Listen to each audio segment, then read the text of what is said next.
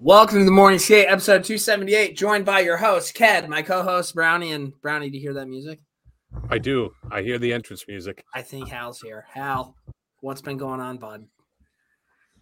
Not much, boys. It's good to be back. I kind of feel like uh, that kid that graduates high school and then he's like not even doing anything sick. He's in like community college and he pulls up in front of the seniors at the school and starts talking about his memories. Um, yeah. You know what I mean?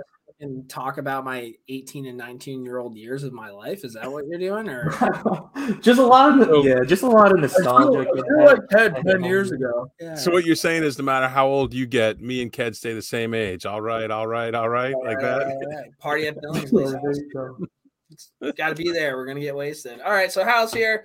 Brownie's here. We have a big uh, podcast to talk about. The NHL trade deadline came, it went, and boy, did it come hard.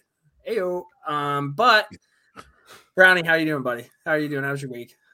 Uh good, good. We uh we have uh we have first before we forget, we finally got around to figuring out this whole puck cups thing. Puck and cups. what they decided to do was due to overwhelming demand, they decided to draw three people's names. Um and we're going to announce them and they're going to be getting in touch to send them puck cups. Uh, oh, look at that. The first one is at chine underscore fina. Fina, Fina. The other one is at N Carpenito. And then the last one is at Gabby underscore underscore Gibson. So congratulations on winning puck cups. Thank you to puck cups for for doing this giveaway and uh, enjoy a frosty beverage of your choice out of your new puck cup when it arrives. We but, like uh, frosty bags. Frosty bags uh, are where it's at. Other than that, uh, the biggest thing that happened to me was inadvertently uh, this afternoon. I d- conducted a Northeastern interview. It's no spoilers, right? Because we want to get the things in. But the player had to do it at noon today, so I was home on a weirdly on a at noontime, and my neighbor texted me and was like, "Hey, Brownie, by any chance are you home?" And I'm like, "Yeah, what's up, bud?" His uh, father-in-law had fallen and needed couldn't. I mean, literally fell and couldn't get up. So you had to leave the guy there until you were done with the interview? yeah, what? right. Luckily, he called me earlier, and I went and uh, had to call nine one one and everything. And I told the player when she got on, I'm like, the butterfly effect. You may have saved someone's life today by coming on the podcast. Wow, dude. Yeah. Yeah. Yeah. I wouldn't even have thought about that. Yeah. Great movie, by the way. One that I recommended to you that you watched. very, very good. Good film. Here. Um, yeah. Uh, before we kind of get started, I just want everybody to know uh, for the next hour and a half of your time, you're probably going to hear me get ganged up on by a couple of fucking assholes. Uh, it's gonna it's gonna be relentless. I know I have it coming to me, uh, but I'm gonna power through. I'm gonna do it for the listeners that have listened to us throughout all these years. So, um, and I have a pretty funny story when we get to my zeros of the week. Um, George Parros, if you're listening, I'm still waiting for a call. Oh my god, we'll, uh, I we'll, forgot about that. Yeah. We'll, we'll get into that, but why don't we just kind of hop right into it? I have two messages for Hal though before we go. What what'd you say? I have two messages for Hal. First one's from our Dallas writer Fink. High energy Hal is back, baby. Was his his message? Can I ask a question on that? Yeah. Am I, am I actually high energy or no? No, no, no, you're not. No. You're not high energy. Not at all. No. Yeah, like really? people. Don't, I, yeah, dude, you're not. Who's the wrestler that used to run down to the ring with like all like the uh face paint? The, you're not the ultimate, ultimate warrior. warrior. Yeah, you're not. Yeah, the no. ultimate warrior was fueled by cocaine, I believe. Yeah. I know, like me as a human is low energy, but I always thought like Ked always made me feel like I was going cross-eyed and I wanted to like throw something, but I guess that just never came across. No, I and I also think that he he says that because when if you watch this on YouTube, like you see how Brownie and I are kind of like back a little bit, and like you're always you're always right there. And I yeah, I I don't have like a legitimate setup. I have my office chair that squeaks a little bit. Like I got the blurred background. You guys have like professional back. Well, you're a fucking homeowner now, by the way. Two claps yeah. for fucking Hal. We'd love to hear that. A lot of things going on also, right now, dude. Also, people probably you know could figure this one out too. But uh, old hockey trick. It also hides the double chin a little bit when you're up close. You know what I mean? Like, yep. Maybe I lost 15. I probably did. But well, hey, I actually have one of these laptop stands, so I'm angled down, so I'm always kind of this is mm. this is where it's at. Classic. Something. Uh, and then Disco had a message for you. I know you're gonna like love to hear this. The rivalry going again. how much man juice has he donated based on how stacked the Bruins are now. So that's Mm. pretty good from Disco. Yeah, I mean, let's be honest though. Like Disco, Disco knows the caps are out, right? So now all of a sudden he's kind of being a nice guy. Like he still got his jab in, but like Disco, when the caps are up three one in the first round round's a different Disco than right now. That's That I'm is. Fair, true. fair point. And hey, but shout out to Cronin because at least somebody's writing about the caps. He came out with a like a really nice uh uh Vetchkin blog the uh yesterday, Four thousand. I believe the term is it went nuclear. It went the- nuclear. So shout out. I mean, do we, we should get Patty on the podcast here coming up because this kid, he's texting me every other day. He's like, I think I should write this blog. I'm like, do it. And then he does it. I think you should use him as like a Doberman, and if someone's not producing blogs, you send Patty at his team. it could, he, team. he could be Morning Skates Rico Bosco. Uh, I don't know who that is. Uh, It's a it's a Barstool Sports reference. Oh, that's the the kid with the through the can, right? He's got like temper issues or Yes, something. yes. So they call them Rico Riders. We need something for his first name's Patrick. So Patrick Patsy. Patrick's posse. Yeah, maybe we can figure that out. So, um, all right, let's NHL in the news. Then we got deadline. So let's play the music. Make. Oh wait, no, almost me a couple before I even. My Points God, to me a she couple. already Me think you hate her. Jeez. Hi, this is Mia Culpa, and I'm here to introduce the Morning Skates Mea Culpas with Cat and Brownie. All right, so we're pretty light. We're pretty light on mea culpas. Uh, first off, I did a podcast with uh, a northeastern podcast with um, Chloe Aurard and friend of the podcast, Coach Carp, and somehow in the editing, it played the entire interview of Coach Carp and then half twenty minutes of it again, Yep, that one's on me. And and then Chloe and. He called me and he goes, "Great podcast! You guys must really love me that you put me on twice." so Yeah. that one's on me. I originally edited it and had Chloe go first, and then I read what your write up was, and I was like, "Shit!" Now I have to get Carp to go first. So I, I think, we, I think it's always good to have the player last. That way, people have to sit through listening to Carp. Yeah, you coach get have to- to stick together. We get that. Um, and then also another Mia Culpa within that. I also said it was episode two twenty seven, so I just edited that before we started. All right, I fair enough. also, I feel like that's the ultimate like grandpa move on your part, Ked. Like I feel like everyone has like that one older relative that like you pull a VHS trying to see like a like a birth or like a wedding, and it's like a rerun of Mash that your grandpa Wait ran a over. minute, wait a minute. Who's watching a birth on VHS? Yeah, but what what what are we doing? Are you watching? Bro, are you serious? I think you're you serious? That's like a thing now. You know, there's like Really? photographers and videographers for that. It's like cash cow. I don't like if I could go back, I honestly think like if you could be like a wedding photographer or like a birth photographer, like people want that and it's demand and you just make crazy prices, like I Come never see the birth photographer. I see the couples that like hang out in the woods and take fall photo shoots and shit. Yeah, that stuff I get. I didn't know they did birth photography. what do you think they do when the foliage isn't there? I guess, dude. They get to humping and they get to having kids. All right, well, fair enough. All right, so there's there was the carp thing, and then we talked about Lilly Pharmaceuticals a while back, but big news is they capped insulin at thirty five dollars a month as the max. So I'm sure they're going to raise pricing somewhere else, but so far that was good. Um, I was informed by my sister in law, my wife co-signed, and my daughter made a face that apparently I'm not that good at shooting the hoop. Okay. with the toilet seat down. So I don't think any guy is, but I think every guy thinks they are. I certainly did. And uh, my sister in law chose one friggin' podcast to listen to, and that was the one.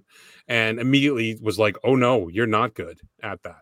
So Do you think the guy? Well, I don't know if it's a guy or girl. It's probably bad for me to assume that it's a guy. But do we think the person who invented the toilet seat that went on top of like the original bowl? Do you think he pulled a lot of a lot of tail from that?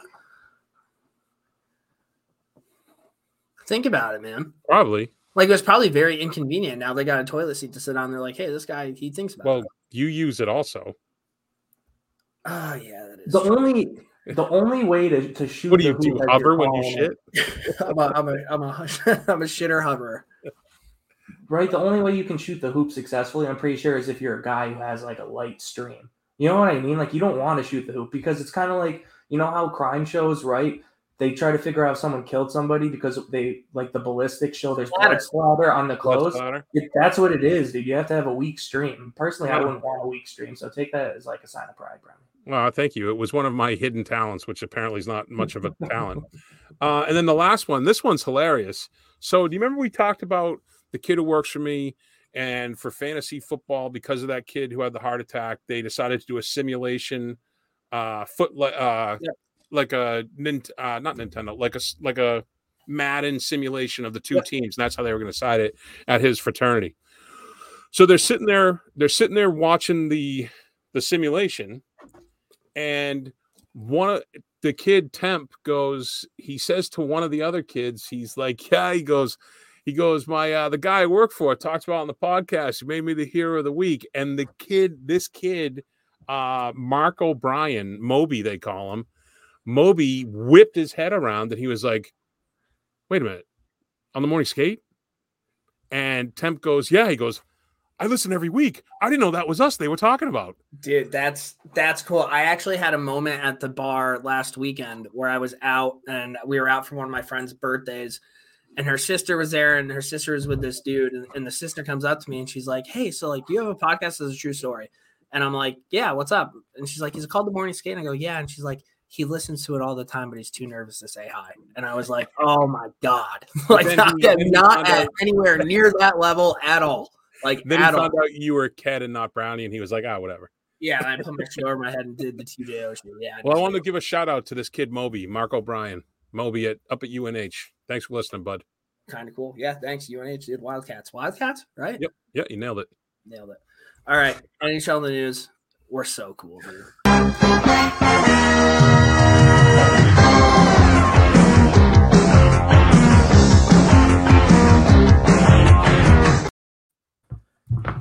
All right. So, of course, you're going to lead off with this word that I'm going to have struggled to say. Synchronicity is Yeah. real.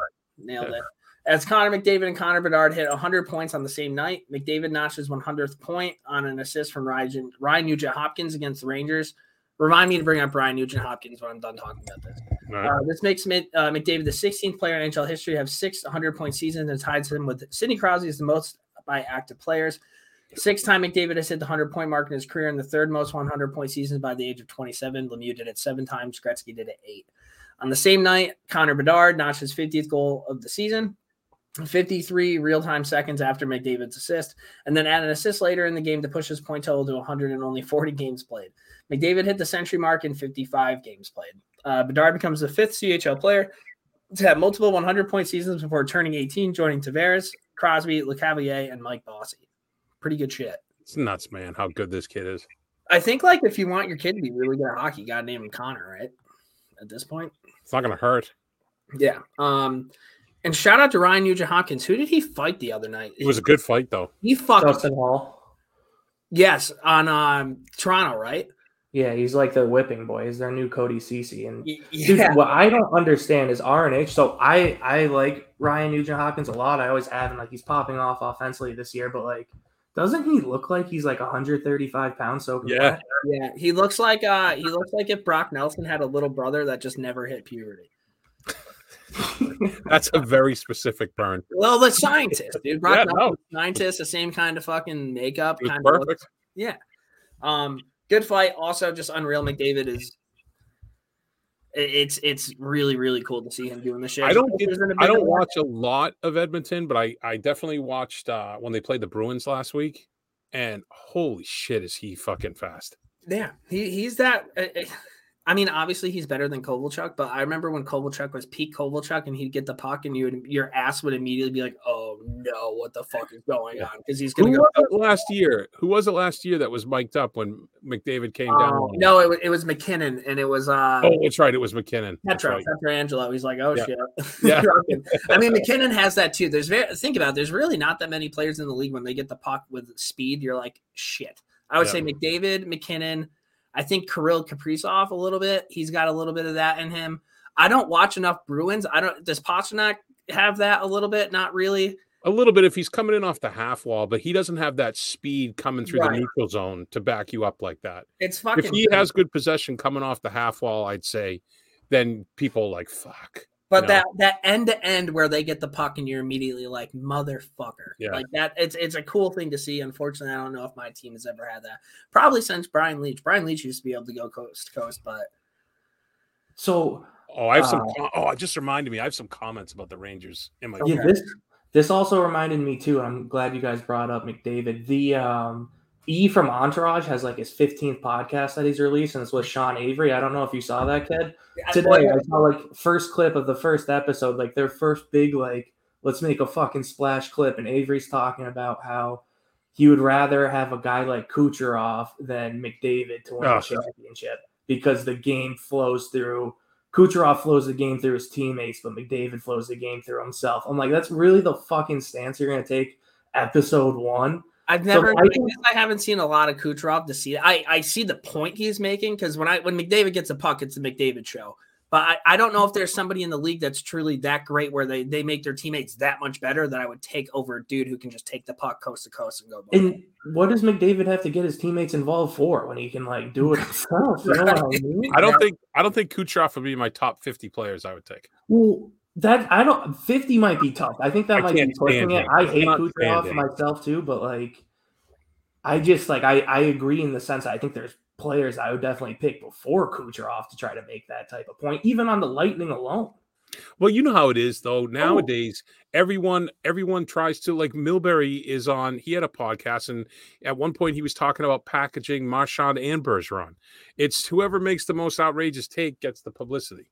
I have an outrageous take when we were talking about the oh shit players that get the puck. I think in the playoffs, I've seen it from him when Brayden Point gets the puck. I'm kind of like, oh, this might suck because like he's pretty fucking quick through the neutral zone and shit. And like he he it's not really that explosive type shit. He's just he can maneuver really well through the neutral. Well, zone. if you're if you're talking about players in the playoffs that you get that oh shit, you could put Cale Makar in that when he swings around the net and picks up the puck and goes. yeah, but I mean, I could think of two other defensemen I'd rather have on my team than Cale Makar. So we're just gonna move on from there. Ked's, Ked's gonna hate this one too, but I think I'm curious to see what Jack Hughes looks like in the playoffs. I'm just gonna. Oh, that's a good call, dude. that's a really that good call because he he has a little bit of that in him too. When he gets the puck, he's like wheels. very quick.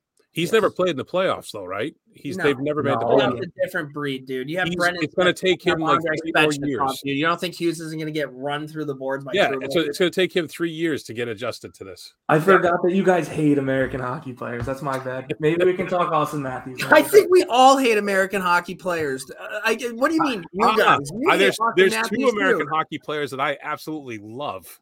So I have beef with like the U.S. National Development Program, our Olympic rosters, the coaches they choose, the GMs. Um, You hate Auston. I think it's there. I hate Auston Matthews, but I think the way you guys talk about him is very disrespectful to our country. Oh Jesus my Christ, god! shut Look at this middleman health. I was not expecting to see that. Um, Connor Bedard, after four goal, five point nine, he now has fifty eight goals, sixty one assists, one hundred and nineteen points in forty six games played. That's two point five nine points per game. It was a seventh hat trick and eighth five point game. Pretty good. Uh, we're going from pretty good to pretty bad, and th- this was just embarrassing. Uh, New York Rangers had to say goodbye to K'Andre Miller for three games when he got suspended for spitting at Drew Doughty. After the suspension came down, I have all the respect in the world for Drew Doughty. What happened last night was completely accidental. He got to call him. Doughty's like, listen, man, I know where you're coming from.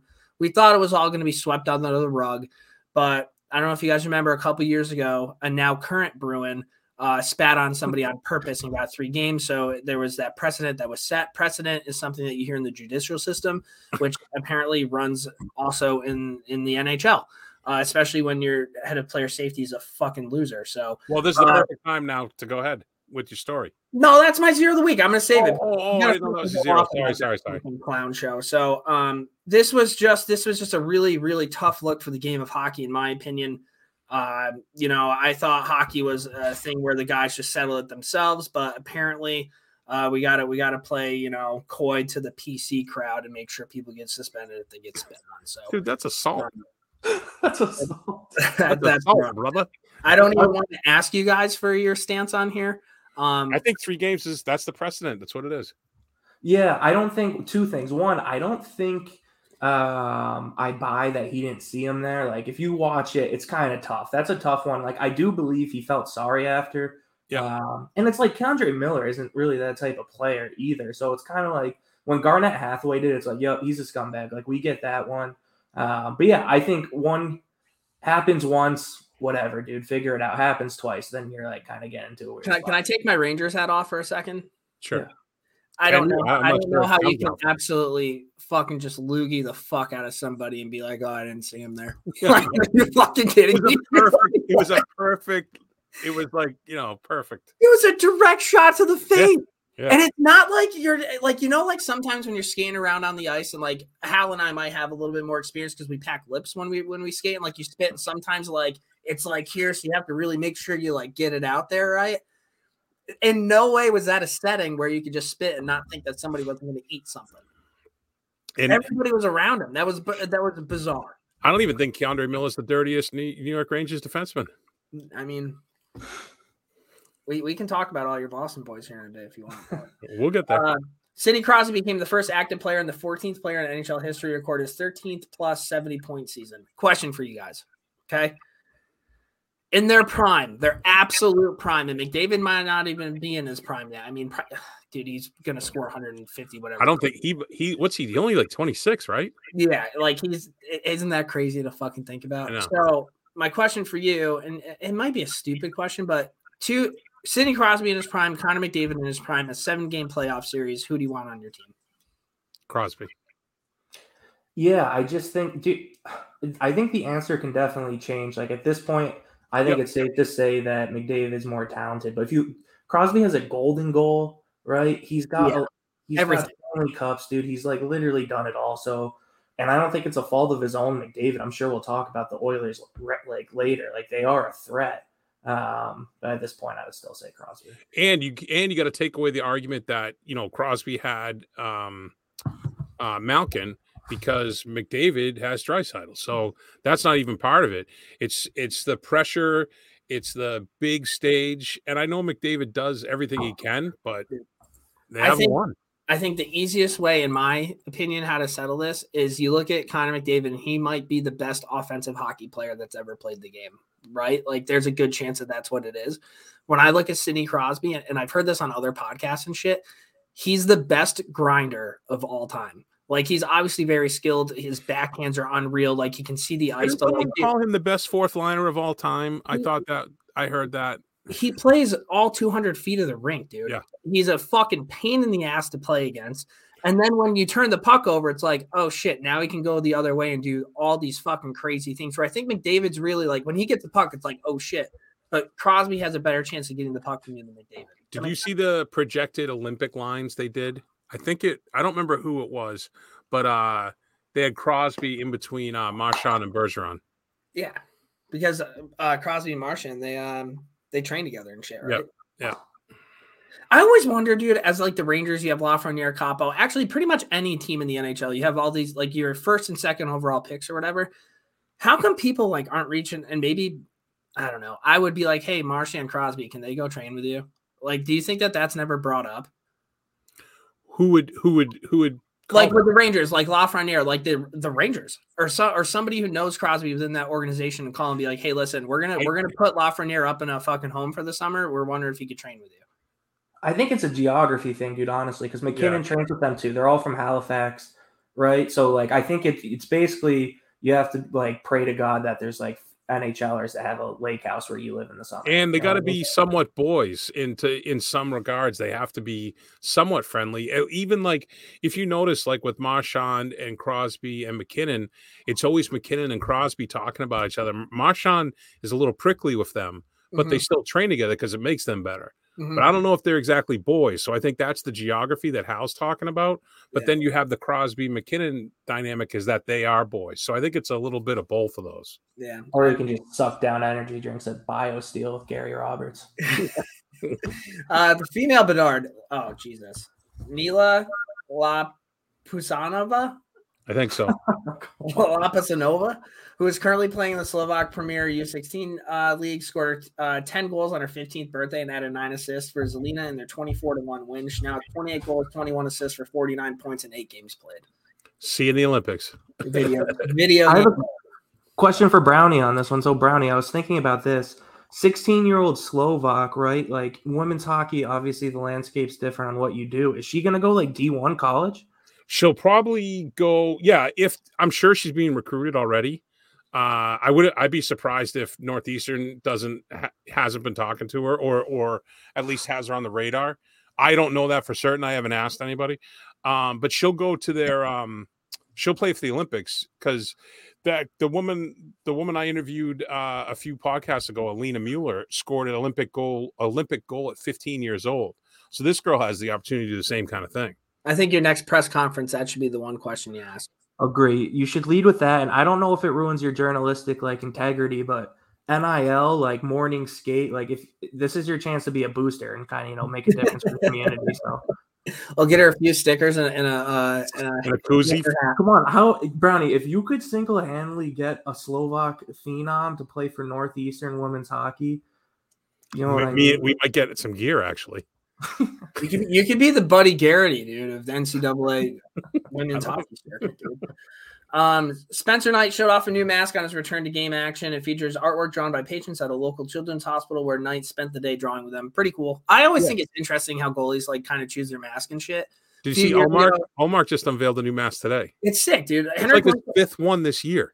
Henrik Lundqvist, like last couple years on the Rangers, they, they actually made an MSG show about it, about how he has like this one dude who designs his masks, and then he met up with different celebrities to get like what they think would be like kind of a cool mask. He'd wear it one game and then he would auction it off. Oh, that's cool. Um, yeah, I pretty sweet. Stick tap, Spencer Knight. Uh, Ilya Sorokin, Sorokin, uh, got a win over Detroit on on, Saturday. bro. the Isles won four to one. He made 22 saves. What made the win special was that his dad was in the stands. It was the first time that he's seen his son play in person in 10 years. That's pretty crazy. yeah. Can I? Can I? Sorry, I, I really didn't mean to cut you off, Brian. I was gonna say I just want kids' honest opinion on Sorokin. I've been out of the loop a while. Like, is there a lot of Sorokin slander here? What's the thought? No, I don't think there, I don't think there's any slander. I think he's a really good goalie. Um, do you guys know if he has a Vezina? See, there it is. Okay. Um. all right. Hey, huge stick taps right here. I think as all of all three of us can get behind this. Yep. Mark The Giordano. only, the only, Russell- one of the only two Leafs I like. he broke Kris Rus- Russell's record for block shots. Giordano now has 2,045, the record and counting. I'm always I'm a sucker for block shots, dude. Yep. Block shots win championships, and that's what Would they the take away Kris Russell's those silver knee pads? You think they go and take them away and bring them to Geo? Dude, I think that's fucking pretty sick. Uh, Ryan O'Reilly on LTIR with a broken finger. Yep. He probably fell out of love with the game of hockey again. And then uh, Jake Muzzin's been ruled out the rest of the year as he recovers from his cervical spine injury. This sucks. I, I really like the way Jake Muzzin plays. He's a motherfucker to play against, dude. Like Yep. he and I, is it just me or does I feel like he's always been hurt ever since he's been a Leaf? Like, has he had like any sort of healthy season with them? Do you guys know? No, I don't think he's don't. played. A, I don't think he's played a full eighty-two with them. Mm-mm. I don't really. Uh, this is probably a terrible take, but I always thought Jake Muzzin's beard actually makes him like look tougher than he actually plays. It's kind of it's a Ryan Ellis effect.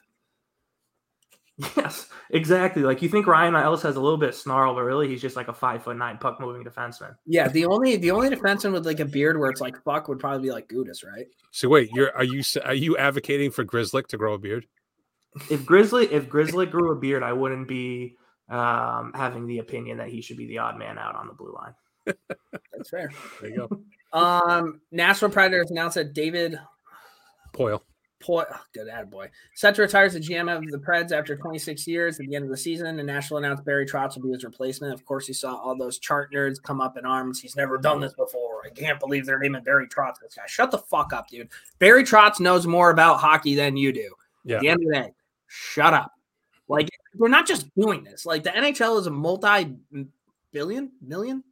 Eh, high millions. I don't know about billion. Oh no, it's probably billions. Name some Joe Schmo to go fucking do it, dude. Like they're they clearly have their guy. They wanted their guy. He's he knows. Well, what, this this explains why Trotz didn't take any of those coaching vacancies Mhm. either. Yeah, I I heard I heard one thing that I think he wanted to like also be like in Washington when he wanted to stay, or maybe it was the Islanders. The Islanders. He thought Trotz was under the impression that old Lou Lamoriello was going to retire, and he actually wanted to take Lou's job, and it didn't work out. Um, and then He the other thing, runner, too, coach in Nashville. So, yeah, Dave Dave Poile like is the Predators. You know what I mean? If you look it up, they said he's actually staying on as an advisory. yeah. Um, right. So like you don't think like Dave Poile's gonna get sick of being retired in two days and be on the phone with Barry Trotz talking hockey every day? Like I, I think Barry Trotz is set up in a really good situation. He's one of the greatest coaches like of his generation. Like I don't make know, the argument like- that Poyle just wanted his buddy back with him. yeah, And he was like, "Listen, I'll step aside and get a consultant gig. You come on as the GM. I'm here to help you. We'll just play golf and hang out and go listen to music for the next five years till I completely shut it down."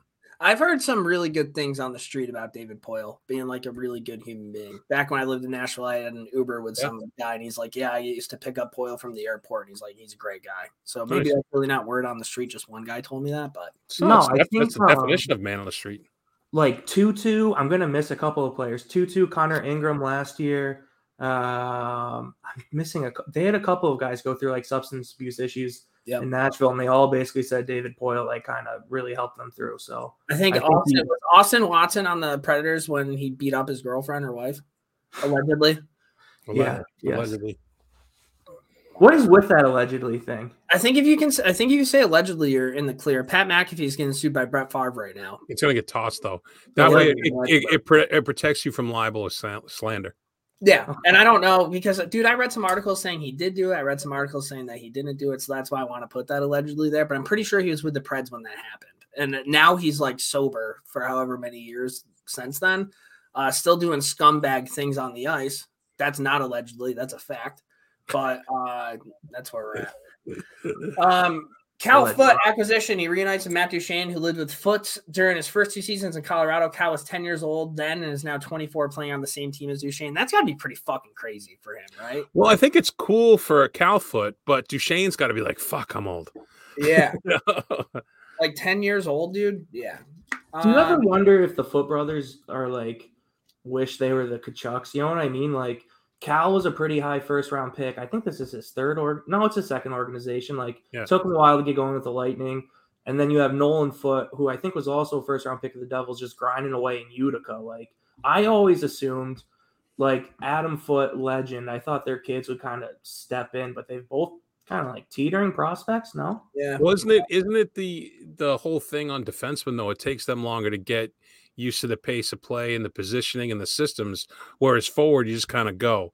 So I mean, it's not too late for either of them. They're both still relatively young. Yeah. And then Not every, an easy lineup Yeah. to crap either. and then every once in a while, you get a 23 year old that wins the Norris uh, in New York. So. And turtles from Marshawn. But go ahead.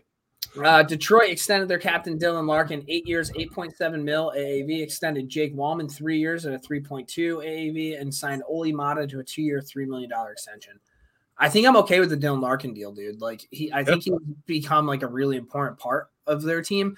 And the way I look at Dylan Larkin now is way different the way I looked at him like two or three years ago. Like Cosign. two or three years ago, I was like, he's kind of like a little bit of a bitch. Now I feel like he's like a grown ass man playing hockey. You Does that know what started me? Know what started me back on him uh, on the? One, he was rocking a beard for a while. To Hal's point, Mhm. number one. Number two, when he when he when he duffed that guy's beer and then sent over the attendant with the twenty. Remember that last Yeah. year? Yep. I was like, all right, I like this kid. Yeah, I, I, I'm, I know, I know. Hal's never really been a Larkin guy, so I'm interested to see what he has to say about that, dude. Eight points. Yeah, I don't know. I, I to me it was kind of interesting. I thought Stevie Y was like Mr. Tough Guy. It seems like he gave in. Feels like the eh, people are talking like JT Miller numbers. The AAV is higher, like better player than JT Miller. I'd I was gonna say, I definitely rather have Larkin. Yeah, Like, and everyone's banking on the cap. Although everyone knows Gary Bettman's lying through his fucking teeth. Everything yeah, he says. dude. Um, Oh, I don't got a know. story coming up. Yeah. I was I was pretty I was pretty okay with it. Kind of we can touch on it later maybe. Kind of crazy. He was crying about Tyler Bertuzzi though. That one threw me off a bit. They love him. They love Bertuzzi over there. I, it's hard because I saw Hank cry when Zuccarello left the Rangers, so it's like, and and what did the Red Wings really have the last three years? Not much.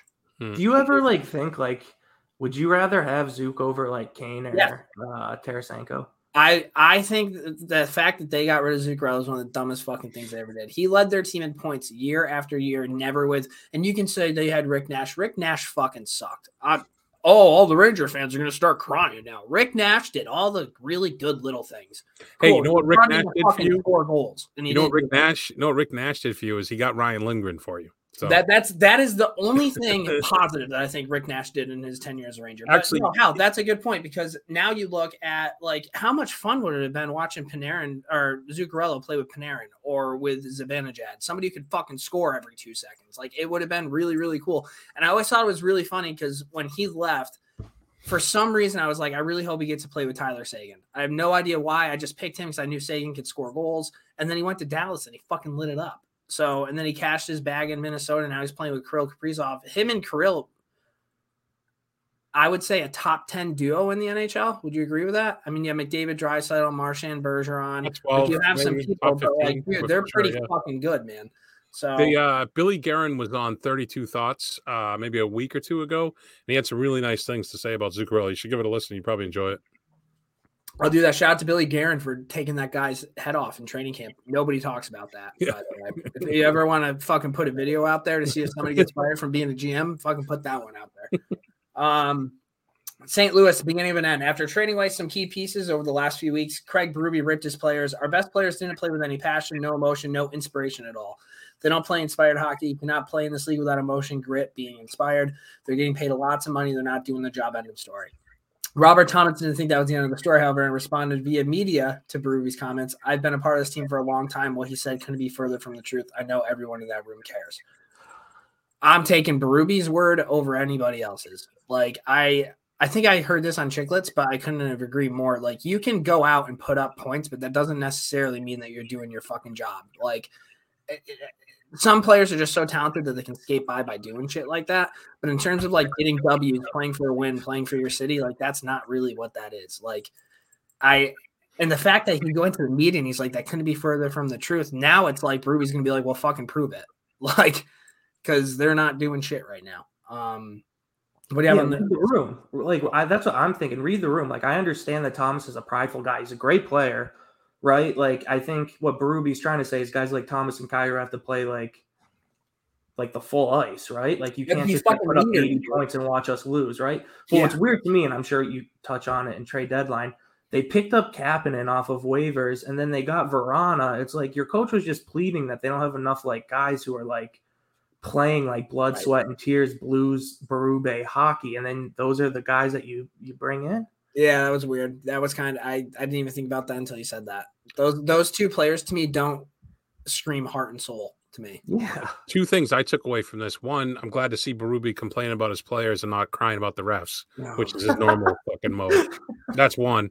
And two, uh, I w- I thought it was interesting that Robert Thomas was the only player that stood up and said anything. yeah, It's a weird No other player commented on it. Yeah. So I don't know if he was like, I'll take the hit for everybody because I got the big contract. I'm not going anywhere. Or if he was the only one who got butthurt over it. I mean, I have no They're idea. Such a weird spot. Like, are they rebuilding? Because if you are rebuilding, why didn't you get rid of Parayko? Why didn't you get rid of Krug? Why didn't you get rid of Faulk? Like, you have a lot of to take Krug in that contract. I'm sorry. The Bruins unloaded on that one. That was a great deal for the Bruins. I know, but I just feel like you had pieces that you could have gotten rid of there at the deadline, and you kept them for what reason? It's that halfway thing, right? Parayko's You don't, contract's no, no GM wants to say rebuild anymore. Yeah. Can I? Here's a trivia question for you, just like heart and soul guys, because this caught me off guard. How many teams in the NHL right now don't have a captain? Um. Sharks? Oh no, no, it's Couture, right? Yeah, Couture is captain. Coyotes. It's eight. There's eight teams right now. Coyotes. Coyotes. Coyotes. Coyotes. Flyers. Blackhawks. Nope, No, they have no, Toews. they have Toews. Oh, that's right. He's just sorry, sorry. Islanders, Devils. I'm like kind of imagine going down the coast. Senators, Leafs, Wi- Winnipeg. Winnipeg. You got three. Uh, I Nashville. think Western Conference Canada. Western Conference Canada. Calgary? No. Who the fuck is Calgary's captain? Van- Oh, Calgary doesn't have a captain. Oh, And Vancouver doesn't either, right? All of yeah, all of that area doesn't. And then I think you missed Anaheim, uh, Seattle, and St. Louis because O'Reilly got traded. So that's a team Oh, without right, a captain right. now too. That was Oh, in Seattle with Giordano. That's right. That's Yeah. just why it's nice to have Hal on the pod. Little fun facts, dude. Yeah, that was a good one.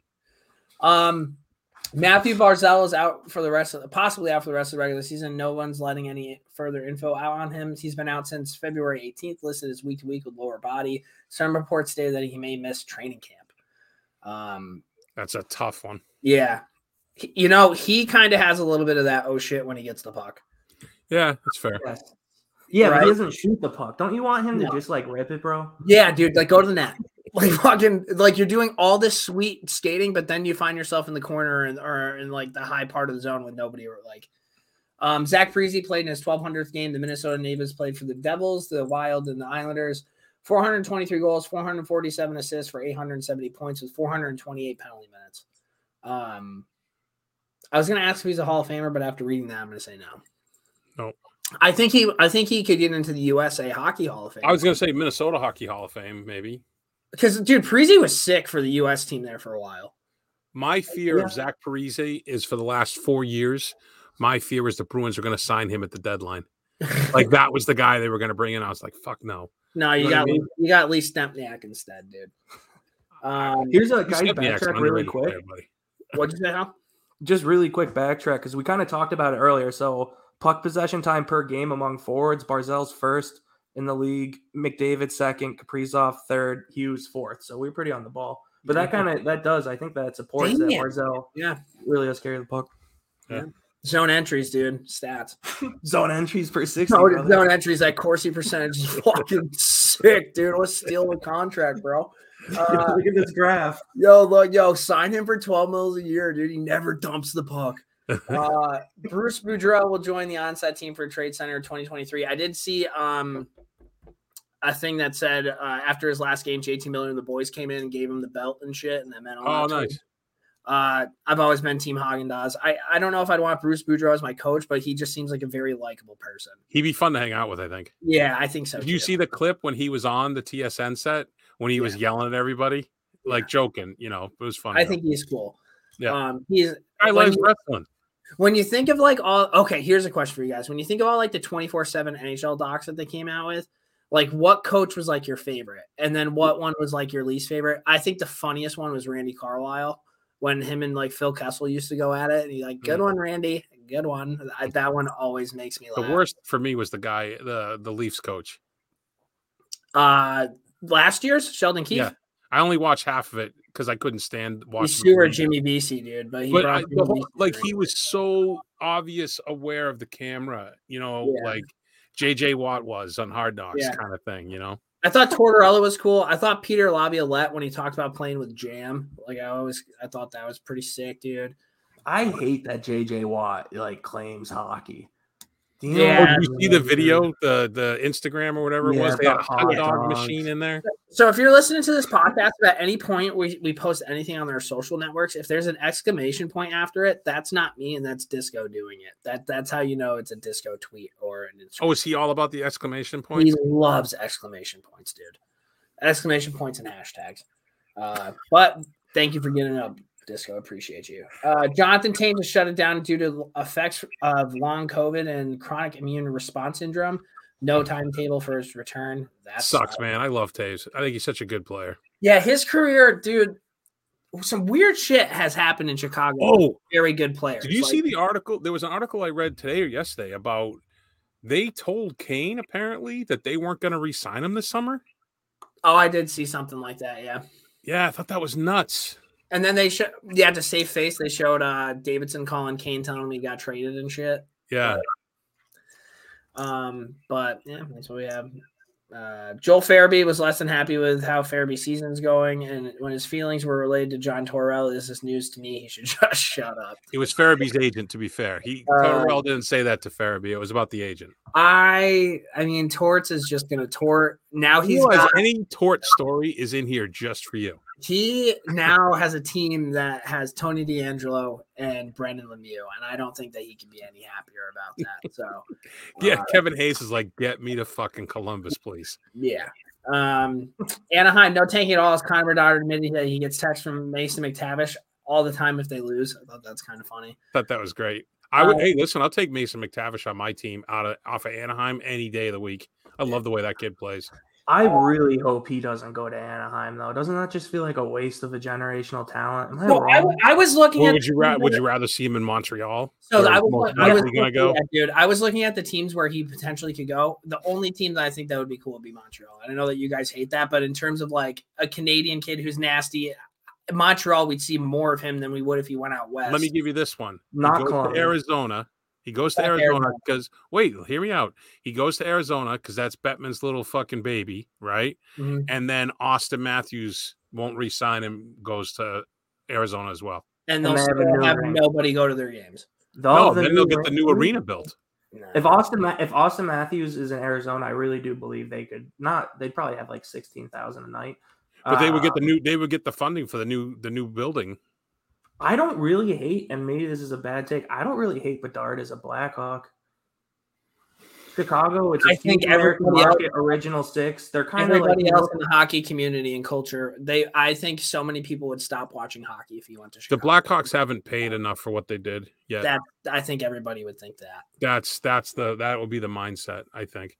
But I I I'll be the guy who think that that'd be cool because the, just you're, from like a lo- hockey. you're losing all like your franchise players, right? Jonathan Toews isn't isn't really playing anymore. Patrick Kane's gone. Like it's an original six. They still have sick jerseys as of right now, up until they're forced to fucking change those. Like it, it'd be, I don't know. Well, we'll see. Um, cool story. Linus Ullmark Linus Uh, dickhead.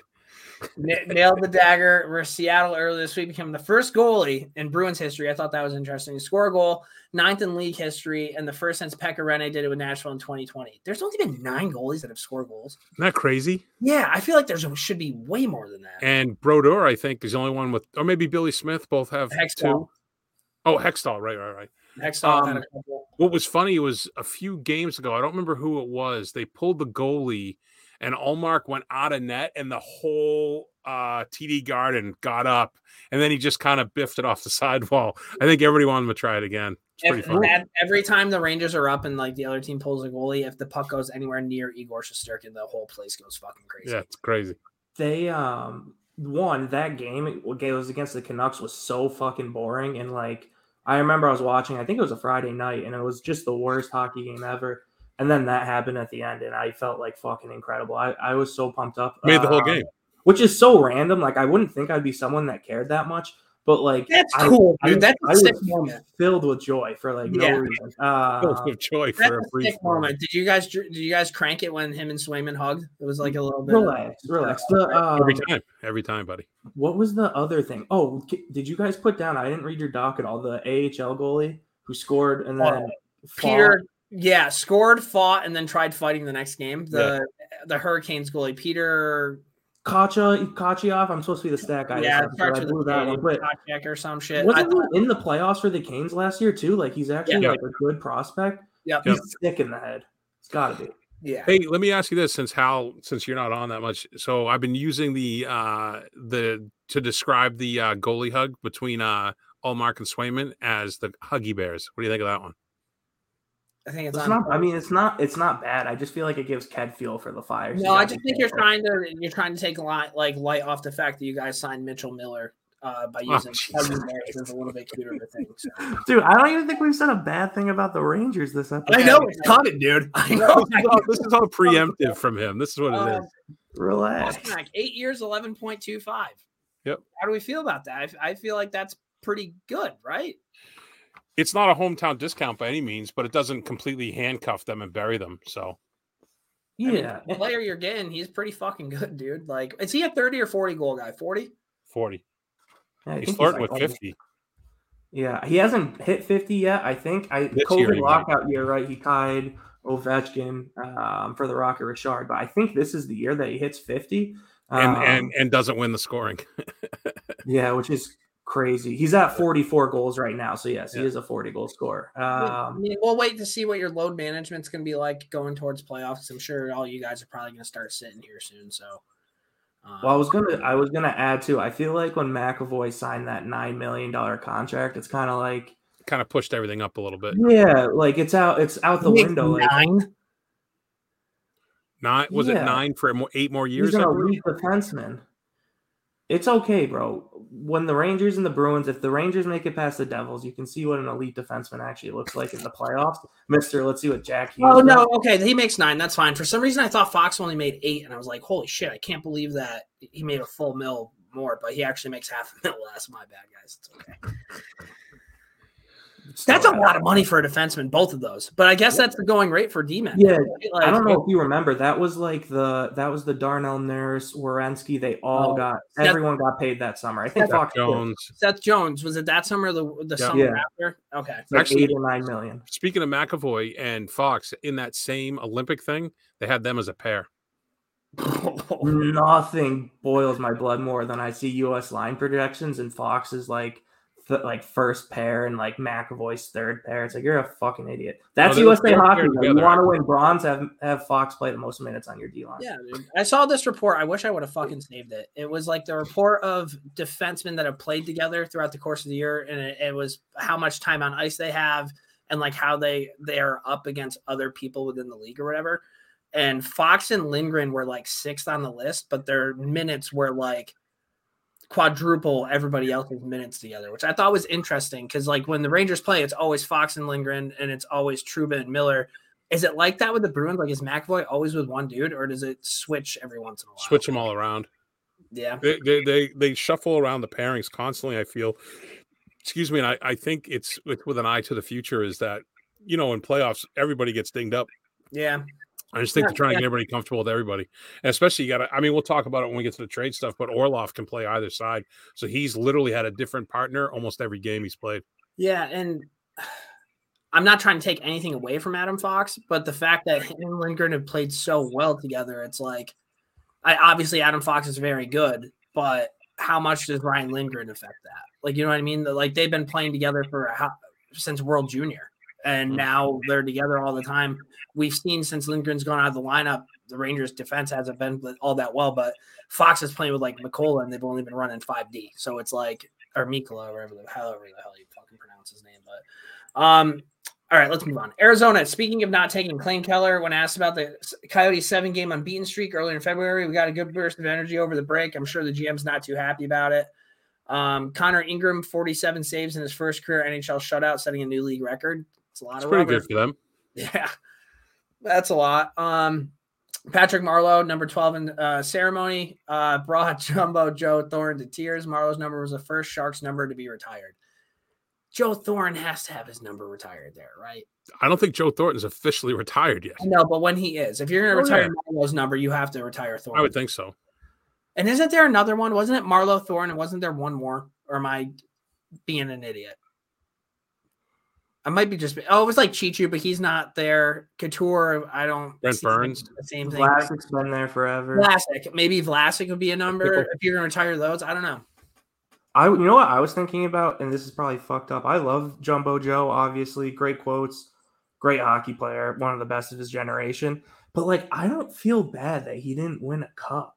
Like he chose like Toronto and like Florida. It's like, bro, at, at one point when he signed with Toronto, I'm pretty sure every contender wanted him for like third, fourth line. You know what I mean? Like veteran presence can It win a was cheap cup. money too. It wasn't like they offered him a huge amount. Yeah. And and he just decided to roll around with Marner and the boys. Like, that's on you, dude. Well, that's because I'm pretty sure Marleau told him how much fun he had.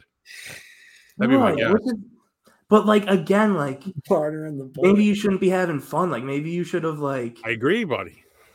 Yeah grinded it out. But hey, whatever. I, no shade to Jumbo.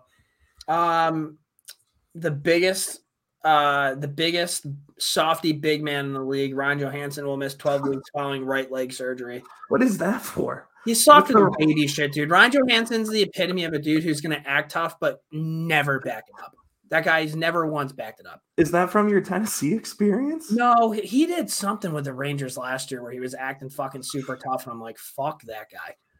Okay. So I'm not a Johansen guy. Plus, who hated? Who was the coach in? Uh, didn't Torts hate him? I mean, probably he played for Who him. knows? So Uh, yeah, because he got hurt, maybe.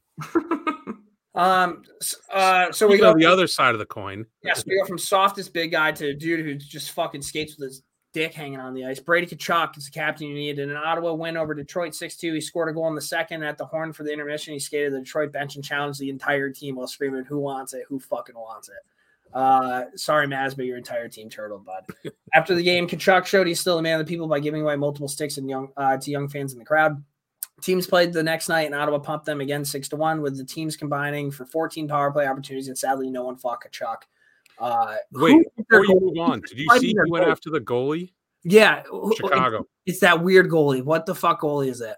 I forget his name. This, but the goalie was chirping him back from Oh, 30 feet while that linesman hung on uh, Brady Tkachuk's jersey like his life depended on it. Stay Now, locked. It's it's like a weird Alex check- Stalock. Stay, Yeah. stay locked. Yeah.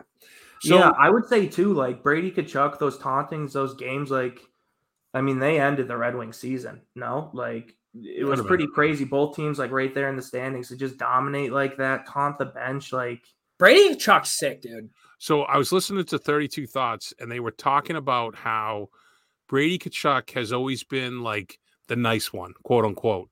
Like, remember he was in Calgary having beers with everybody, doing all the fun, goofy stuff, supporting his brother at the All Star game. They made the point that Brady Tkachuk is still a Tkachuk. And he finally showed that he's a fucking prick out there too. And they basically were like, everybody just better watch out. Because if he's like this, because that's how Matthew plays all the time. Just, yeah, but Matt Matthews a Matthews a rat and Brady's a nail gun. Do you get Yeah, what right. I'm saying? No, like no, similar 100%. attitudes. but they were like, it's like when you, like you don't pi- you know, it's like pissing off the big guy. Like, oh, once that guy gets up from his bar stool, you're like, fuck. You know what I mean? He's the, he's the John Goodman of the NHL, dude, from Roseanne, dude. Like a young John Goodman. All right, You that know? might be the Um, wildest comparison. So ever. when I went to, when I was- know what you meant. I know what you mean. When I was in St. Louis, I saw them play Ottawa and Brady Tkachuk. If you guys ever get a chance to watch him in person, he's so much fun to watch because he's he's bigger than everybody on the ice and he skates just as fast as everybody and he hits Yeah. everything. Uh, if you remember, he fought Trouba at, at right in the fucking center ice of the Garden. They came. They went on. Derek Brassard playing his 1,000th game against the Rangers, where of course he scored twice. Um, It was in that game they had an unreal third period led by Brady Tkachuk. Uh, and then, so speaking of Brassard, big game brass, Well, 16 Hey, seasons. really quick, and I don't know why I'm cutting you off to say this because it's not that important, but I thought it was interesting. We'll get to Chychrun. Chychrun's agent basically came out and said that like his understanding is a lot of guys in the league want to play in Ottawa, which was not the case. They're saying like a lot of people like would want to get traded to Ottawa right now because of Brady. and His agent basically credited Brady being the captain and that like Yeah, people dude. like where the Turned it around. going. Look Like, at that team right now. They're young. They get a fucking goalie and they get one or two bigger premier guys. Like they're they could be a fucking problem, dude. they have wait till Ryan. Reynolds becomes part of the ownership group as well. They're gonna get all this Hollywood stuff. They're gonna get a behind the scenes documentary. New rink. Yeah, it's been crazy. Rest in Um, peace. Eugene Melnyk. you- No, not Eugene Melnyk. What was his name? no. Was it Pierre? Yeah, No, that's the it's Eugene. Eugene. Oh, Eugene for the past, dude. Um, Brassard, he played 16 seasons with Columbus, the Rangers. Uh, played in Ottawa twice, Pittsburgh, Florida, Colorado, Islanders, Arizona, Philly, and Edmonton. I didn't know he was that much of a suitcase, dude. I think it's Uh, great. compiling stat line 213 goals, 330 assists, 543 points with 463 pims. He was a great Ranger. Like he was, Yeah, I love player. Brassard. Brassard was fucking. I thought he was cool. Everywhere Um, he goes, everyone loves him too. Big game brass. Um, and then even more Ottawa, they retired Chris Neil's number, and uh, he left through the penalty box. At the Chris end of the Neil- ceremony, he went out through the penalty box. It was hilarious. He's a hilarious. top three dude in the NHL. Where if I was on the ice, he'd be a top three dude. I would not want to fight.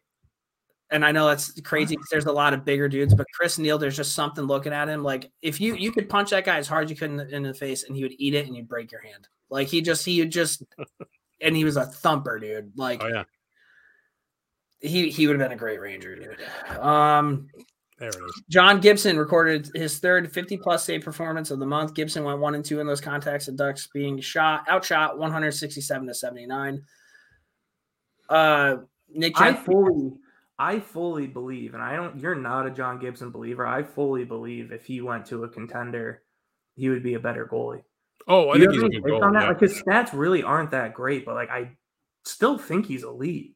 I think I think when you play on a team like the Anaheim Ducks, right, and you're a goalie, like how are you supposed to predict where the puck's gonna go? Do you you can't trust your defensemen to have their men? You can't trust you don't you think Zegras is like crashing hard like on the back check? You know what I mean? Like and then when that's happening and your D's falling apart, like you have to kind of cheat. And I feel like you can't cheat when Connor McDavid has the puck. No, Do you get what I'm Yeah. saying? Like I feel like some goalies, like uh, Juuse Saros in Nashville, we talk about him, short king.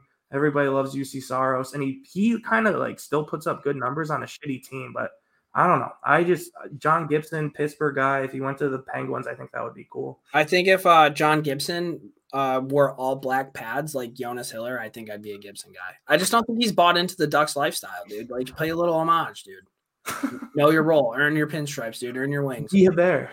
Yeah, Guy Bear, LaSalle, Troy, New York. Um, Brownie, this is a wild thing to put on the doc, but Nick Jensen, three years at 4.05 AAV.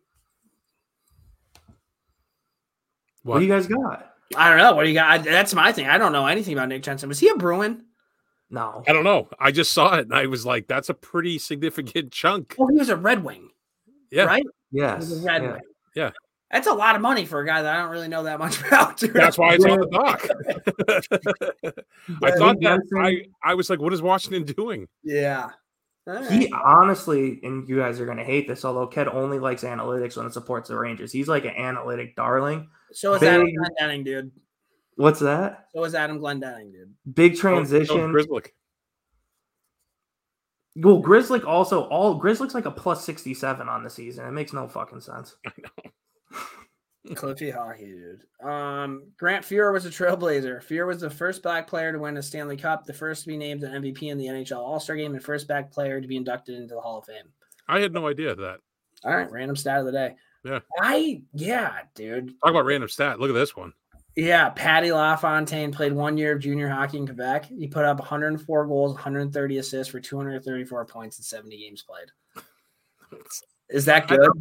Can you imagine how many got how many kids tried to run him during that season? Yeah.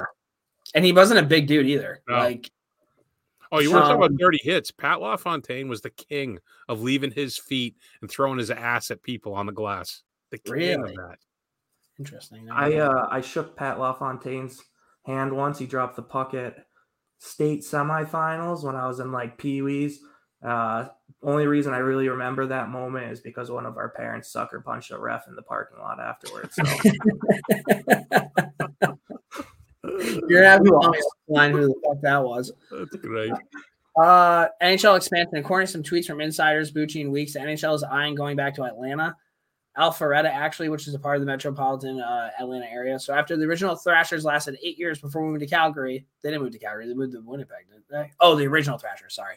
And the second incarnation lasted 12 years before going to Winnipeg. Bettman's back at it again. Good news is that Quebec City may get them when they reallocate again. This is the dumbest fucking thing I've ever seen. Why in the world would you put a hockey team back in Atlanta? Because he Bettman gets a hard on for these things. Like, look at all the money they're dumping into hockey in Arizona. It's so He's stubborn. He's a stubborn little prick. I saw So- someone make the argument, right? Because I agree with this, and like people are saying that the two owners that owned Atlanta previously, the previous franchises, were just like basically it was like real estate deals for them. Like they didn't give a shit about the team or the product, which is fair. But a team fails twice, like that's kind of hard to do.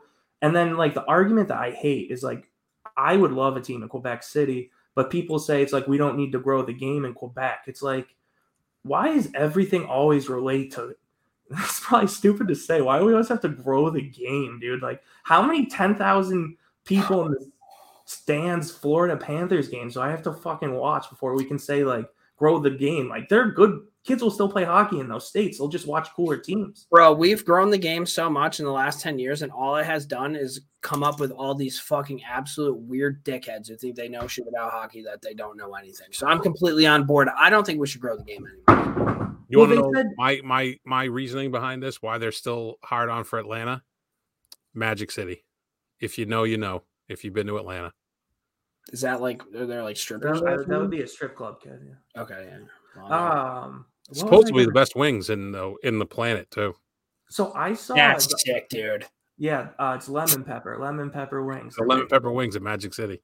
That I think I think Magic City's the place when the NBA had the bubble, the players were getting in trouble. Yep. Um, That's a hundred percent right. oh, can we really? Gary side note got that jungle fever, I guess. I know I'm the guest on this, but did you guys see Ja Morant, the guy, the NBA player, waving Yeah, what on an. Instagram? What Can an- you imagine? I was trying to think of a comparable, like if like Roman Josi was waving a gun on Instagram live after a game or some shit Dude, like he that. brought he brought the gun on the team plane. They're saying. Yeah, which and the other thing that's funny, you guys were talking about allegedly earlier. People are saying allegedly, Allegedly. he was doing. It's like, dude, that was a gun. I, I, I actually I heard someone today. I heard someone today talking. They said what would be hilarious. Uh, what's his name? Giannis. Is that Yeah. a basketball player? But I guess he's like a super nice, nice guy. They said it would be hilarious if Giannis recreated that video, but did it with like a super soaker and put it out there. They said that would be pretty funny. Yeah, but then Ja Morant might shoot you, dude. That's what I said. That's what I thought. Right. But then you're gonna get shot. Yeah. That's fair. Um, one other thing, Bill, different story of the week. In the last game of the 93 94 season, the St. Louis uh, Blues had already locked up a playoff seating, and Brendan Shanahan retired to their dressing room for some stitches from a Keith Tkachuk high stick. Shanny had no intention of returning, but then was told by one of the staff he needed a few penalty minutes to become the second player ever to have 50 goals, 100 points, and 200 penalty minutes in a single season. Shannon came back out, scored two goals, and then fought Kachuk before the final buzzer to earn his penalty minutes. That's pretty fucking cool. That's the best. That's Bill. Every Different, week, dude. at least once a week, I feel it's either Shanahan or Billy Guerin that we're sucking off. fucking built different, dude. Like, And I'm fine with it. I'm just saying. Chychrun's gonna do that shit. No, it's because we grew the game, dude. I'm fucking. I'm not. I'm not a Shanahan guy. Oh no, Oh, because he went to the Leafs and because he put on a fucking suit for a few years. Well, Shanahan was tough dude. as shit, dude. I used to have his curve. I loved his curve. Why don't you like He had a good Shanahan, dude? Shanahan was tough as fuck, I and he had a goatee, dude. People with goatees immediately do not fuck with. That's the beard thing. That's I just- fucking he just gives me- He doesn't seem like he would shake my hand. You know what I mean? Oh, I think Shanahan would. I think he would. Agree or I disagree? don't think he'd shake my head. All right, we're we're an hour and six minutes in, so we're gonna have to fly through this deadline. Yeah, that's fine, man. Uh, Anaheim, they got Fly through the Once they deadline, hear, dude? once they hear it's three of us, people just are expecting a Okay. boomer, and it's the trade deadline extravaganza. So don't Yeah. worry about it. All right, Listen, we're gonna go. We're Listen, gonna wh- go team all right, so hold on right now. We're an hour six in. If it's too much for you, pause now, go to the bathroom, make a sandwich, Fair. come back on your way home from work on your commute, and we'll be right here, all three of us. Yeah, and I listen to you guys all the time. Like I don't fucking make it an hour straight. You know what I mean? Like I'm 15 minutes here, 15 minutes there. Yeah, okay. Hal, there's no fucking way you listen to 15 minutes and then at a different time during the week continue on listening to that. podcast. Yeah, I do, do because the last time I listened, I had, I was just coming off the high of going the Winter Classic, and I had to listen to you guys talk about how fucking stupid it is, and it lost its lackluster. Brownie, you would have had the goddamn time of your life, so I turned that shit off. I turned it off, and I came back a few weeks later. I'm, I um, actually I've been stewing on this for a minute. Winter. Classic, No, talk about watching on TV is pretty irrelevant nowadays. Like I agree with that, but like the reviews from the Carolina game, my experience at the Bruins game, like people are like, oh, like the view sucks. It's like you've been to a baseball game. Like I was on the Green Monster. Like you can see Right. first base from across the fucking field. Like You were on the Green Monster watching it? yeah, front front row Green Monster. I had Yeah, dude. Not everybody gets front row Green Monster tickets to the fucking. yeah, but the God, ice was on the opposite side Oh of the field. It was on the first baseline. That's Okay, like dude. Trying to like tell somebody in the fucking 600s, hey, listen, dude, going to hockey games are really cool when you're fucking on the glass, dude. Oh, and dude, the other thing, I'll tell this really quick. I'm sorry, you just said it's a long podcast. We you We get a Fenway, Frank? Uh no, I'm actually at baseball games. I'm a sausage and peppers guy. I actually like the sausage and peppers. Anyway, No, Uh, really, really, really quick about the Fenway Frank though. Did they keep the same like uh menu as a Red Sox game, or is it they? I changed don't know. So No, I was on the different 'cause it's- monster, dude. Warm food. I was on the Yeah, it monster. It was, was- catered. They came up to me. No. had to get up to get No, my like it was all closed, dude. I had it. I had the choice between like Sam sees the beer choices were kind of brutal. There were some negatives, but um we so because we were sitting there, right? Like you know how they do like the big thing where like they had the American flag drape over Mhm. the green monster. They came up to us 10 minutes before. They're like, hey, listen, like sorry, there's like these flag guys. You're gonna have to step back really quick, and they're gonna just like drop the flag. And they're like, but don't let them stand there because if you don't tell them to move, they won't fucking leave. I was like, what are they talking about? And I was expecting like They were like this volunteers. professional crew to come. Yeah, dude, it was like the local like plumbers union local- from like The Quincy. local dude. Boston militia, dude. They all Pipe came in union kids. Yeah. in like work like run down Carhartt gear. Like I loved it. Like they were cool. I talked to them, but I totally understood at that point. Like those guys were fucking loving it. They're like, nah. anyway, I'm surprised you didn't volunteer to help out with the flag, dude. That's what I would have done, dude. But you're a hero, dude. not everybody bleeds red, white, and blue. All right, Oh, trade deadline time. Uh, we're just gonna go team by team, and we're gonna talk about who and what they got. There you go. All right. So Anaheim, they got Wait, you know Brock. what? How about this? Why don't you read them and then we'll comment? I thought that's what I was gonna do. Uh, you didn't Just say. don't read too fast, dude. Really enunciate. These are some tough words probably for you. Brock Brock McGinn and a 2024 third from the Pittsburgh Penguins. This is Anaheim you're talking about. Anaheim, Andre Sustr, Nikita Nesterenko, and a 2025 fourth round pick from the Minnesota Wild. Um, It's not bad. I mean, it's not. I They feel didn't like give Brock up McGinn's much. a good player. Is he not a Yeah. good player? I feel like he's solid.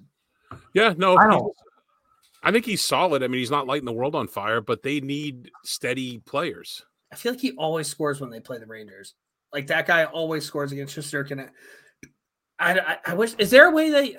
Is there a website they can look up and see how many goals a player has on a certain goalie? Probably. If there is, Probably. I I did want to throw this out there with Anaheim. I feel like all the shitty teams, Chicago, Nashville, Arizona, they all got a ton of assets. Like really, Anaheim in the offseason, they signed Klingberg. Obviously, we'll get to where he goes. He plays like shit. They get like a fourth round pick for him. Like they have guys like Henrique. To me, Adam Henrique's a guy that like Anaheim, what are you doing with him? Like I'm sure if you ate Adam Henrique's salary, someone would have given like a second minimum. Like I just thought from Anaheim's perspective, you're tanking all there's so many sellers the or buyers in the East. What the fuck are you doing? Well, I think that what they did is to keep the the play hard and tank for Bedard going. They got enough guys that are middle of the road to keep them floating along, and they just acquired picks to not upset the apple cart. Like the worst thing that could happen to Anaheim is they got in some new players and they ripped off like twelve wins in fifteen games. Yeah, and I know, what I I, mean? I, agree, but all well, I'm not saying they should have brought players in. I'm just saying they should have sold fucking everybody. Like Oh, oh this is this is your they want to have some stuff for when if they get Bedard too. It's But it- what's it's, it's a tight line they got to walk. Yeah, I it's just like is John Gibson going to be in the McTavish, Zegras, possibly Bedard window? Like I know the goalie Try market Terry. was kind of tough. Like I don't I don't know. I just if I was Anaheim, I would have tried to sell the fucking house. it's hard to sell the house when you got a guy like Frankie Vatrano and Ryan Strome on the team. Two good guys there. Uh, Arizona, Jakub Voracek in a sixth in 2023 from the Columbus Blue Jackets. Michael Kesselring in a 2023 third from the Edmonton Oilers. A 2025 condi- conditional third round pick from the Rangers. Brett Ritchie and Connor Mackey from Calgary. And a conditional first round pick that's top five protected. If that happens, it goes to the 2024 and a 2024 conditional uh, second round pick. If they reach the Eastern Conference Finals, it becomes a first round pick and a 2026 second round pick. Sheesh. That was a lot. I I, I, I wish I had the stat. It- It's isn't it like 56% of their cap goes to players that aren't even playing? Yeah. Or something like that. and they and they're like a bank like Minnesota holding for other people's salary. I just think it was hilarious that they traded the Ritchies for each other. Yeah. You know, you know what pisses me off about Arizona though? The and the Ritchie story is great. Chychrun, right? So they've been dangling Chychrun for fucking ever. They take on the Jakub Voracek money. You just mentioned it. Like half of their salary goes to guys who don't play for them. And then it turns out that part of the reason they didn't get as much as they wanted for Chychrun is because they refused to eat any of his fucking salary. Yeah, Like, isn't that what you guys do? They were I like, know. wait, no, we can't eat. it was like a salary tough hill to die on, you know. Bomb that team. Yeah, it was it was it was a weird it was a weird hard line to take after everything else they did. They remember they they had um uh they had like Pronger's money for like five years after he was retired. Remember? Bobby Bonilla, dude. They're probably paying Rick DiPietro right now. Um. All right. So Buffalo, Jordan Greenway from Minnesota. Uh, all right. Uh, the Bruins. We'll talk about the Beast, dude. Um. So here's the thing. We're gonna talk about the Rangers a little bit. We're gonna talk about the Leafs in a little bit. We're gonna talk about how they got like these big name guys, right? You look at the Bruins. I wouldn't really consider any of these guys big name guys, but you guys absolutely 1000% addressed. and- and There aren't any issues on your team. You just made your hard to play against team even harder to play against. Does that make sense? I don't I don't remember if it was a group text between the three of us or the last time Hal was on the podcast and you asked us what we'd want the Bruins to do at the deadline. Mhm. And we both said a defensive depth and an asshole up front. Well, it makes sense because every year you guys go to the playoffs and Brandon Carlo fucking gets hurt. Okay. right? So what they did. Am I wrong they- about that? I'm not even being a dick. Is he no, not? no, he gets year? hurt. I mean, he gets he- injured he before does the get hurt. playoffs, dude. But Yeah. but- yeah, but he- okay. So you you mentioned this, and you do that immediately with the, with your first deal. You get Garnet Hathaway, who spits Well, on no, people. He's They motherfucker exceeded it play in the first in the first deal because Orlov's a top four. Yes, and you got Orlov. So Yeah. you got you got all this, and I'm immediately thinking this is gonna fucking suck to play against this team. Hathaway's a dick. it's awful, right? Uh, I don't know who Shane Bowers is. He's a depth player, but he's a good prospect. So I'm thinking the Bruins are fucking done. I'm like, they got their people, they got their defensemen. And then I fucking wake up on trade deadline day to a text from Hal saying we got Tyler Bertuzzi. And I'm like, you have got to be fucking kidding me, dude. Like it LTIR. Taylor Hall got hurt. this is if you guys don't win the cup, is this like the biggest waste of now I'm not gonna say talent, but biggest waste of a well put together hockey team of all time? If you guys are teetering, are you guys aren't you guys teetering on breaking the record for the most wins in like points in NHL history? Or Yeah. Like there, so here's my thing. Here's the other side of it. Is there a lot of pressure now? No. I feel like there isn't because of the makeup you guys have, and I think Bergeron and Marchand understand. Like, okay, cool, if we get that, whatever. But I really don't think they give a fuck about that. I think they give a fuck about winning a cup, which is Well, I think the the biggest thing too is that remember going into the season, me included, everyone said they have to stay close while McAvoy and Marchand were out, and look what they did. I mean, So- I I told you they were going to be good. Yeah, no, you're right. No, but I, they. I absolutely think- not. I was one of the people that said they Oh. might not make the playoffs because Marchand's out until November. but they but they they've already exceeded expectations, and I think their veteran core leadership is enough to ride them through. You know, I I don't I think there's pressure on them, but I think their pressure is the strive for excellence that they put on themselves. I don't think it's outside pressure. All right, I think Montgomery, I think if if they still had uh uh Butchie, then it would be a different type of pressure, yeah. right? Because he had everybody kind of walking around on eggshells by the end of his time. Uh Cassidy, I blanked on his name, but um, I think Montgomery keeps good vibes. I think two things. My first thing, if this was the Rangers, I think this affects Kreider and Zibanejad a hell of a lot more than it affects Bergeron and Marchand, which is something I've been saying for fucking years. That's one of my notes. We can I can tell you this now. I wrote it down. The game that the Rangers played the Bruins the other night or the other afternoon, whenever it was Saturday.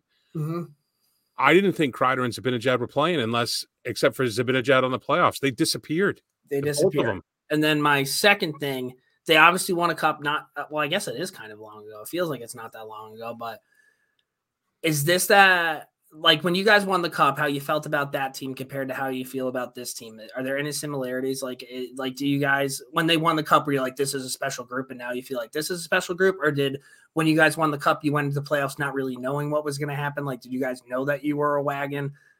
I, I- these are just questions that I have. I felt I felt this way about the 2019 team, which is probably bad, but I just remember like 2019 it's like the similar like you can just tell like when a team likes each other. Do you know what I mean? Like when they're boys, like 2019 there I just remember right around the trade deadline, they were like getting hammered at Disney World and shit and it was like, all right, cool, like we're going on a run. Do You know what I mean? I don't really have like a specific example to go off of on that for this season, but like it just kind of seems like it's like the boys. Um, I I think will they're- say, I think there was a video today. Uh, I don't know if you guys saw it, but they do the the pucks and paddles. I think they call it like a charity thing. They play ping pong with fans. You can bid to go and all this. Probably. Uh, oh, so they're copying Dominic Moore. Okay. Garnet Hathaway was like such a big personality in the video I saw. He had like kids. He was running through the crowd, high fiving. He was getting everybody fired up. And I'm like, he's been here like a week and a half, and this is how he's acting.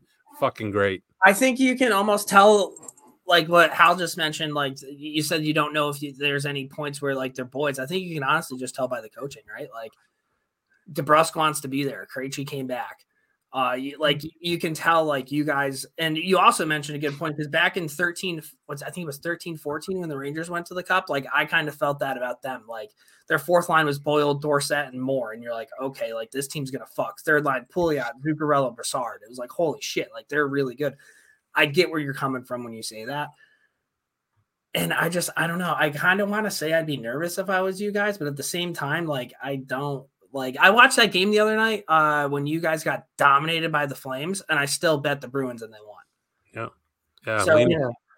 I I mean, it's the playoffs, dude. I feel like they could easily lose. I don't know. I have confidence. I have a lot of confidence in the team. I think they can beat anybody, but like anything can fucking happen. I I'm don't as a as a as a Bruins fan, I'm cautiously optimistic. yeah, your first two lines can pump the fucking net full of pucks, and then your second two lines, nobody wants to be on the ice if those guys are out there. Like it's like I know. fuck. And then and then at one point or another, you're gonna have McAvoy on the ice. You're gonna have Dmitry Orlov on the ice, and I don't know who your third set. Of, Hampus uh, Lindholm?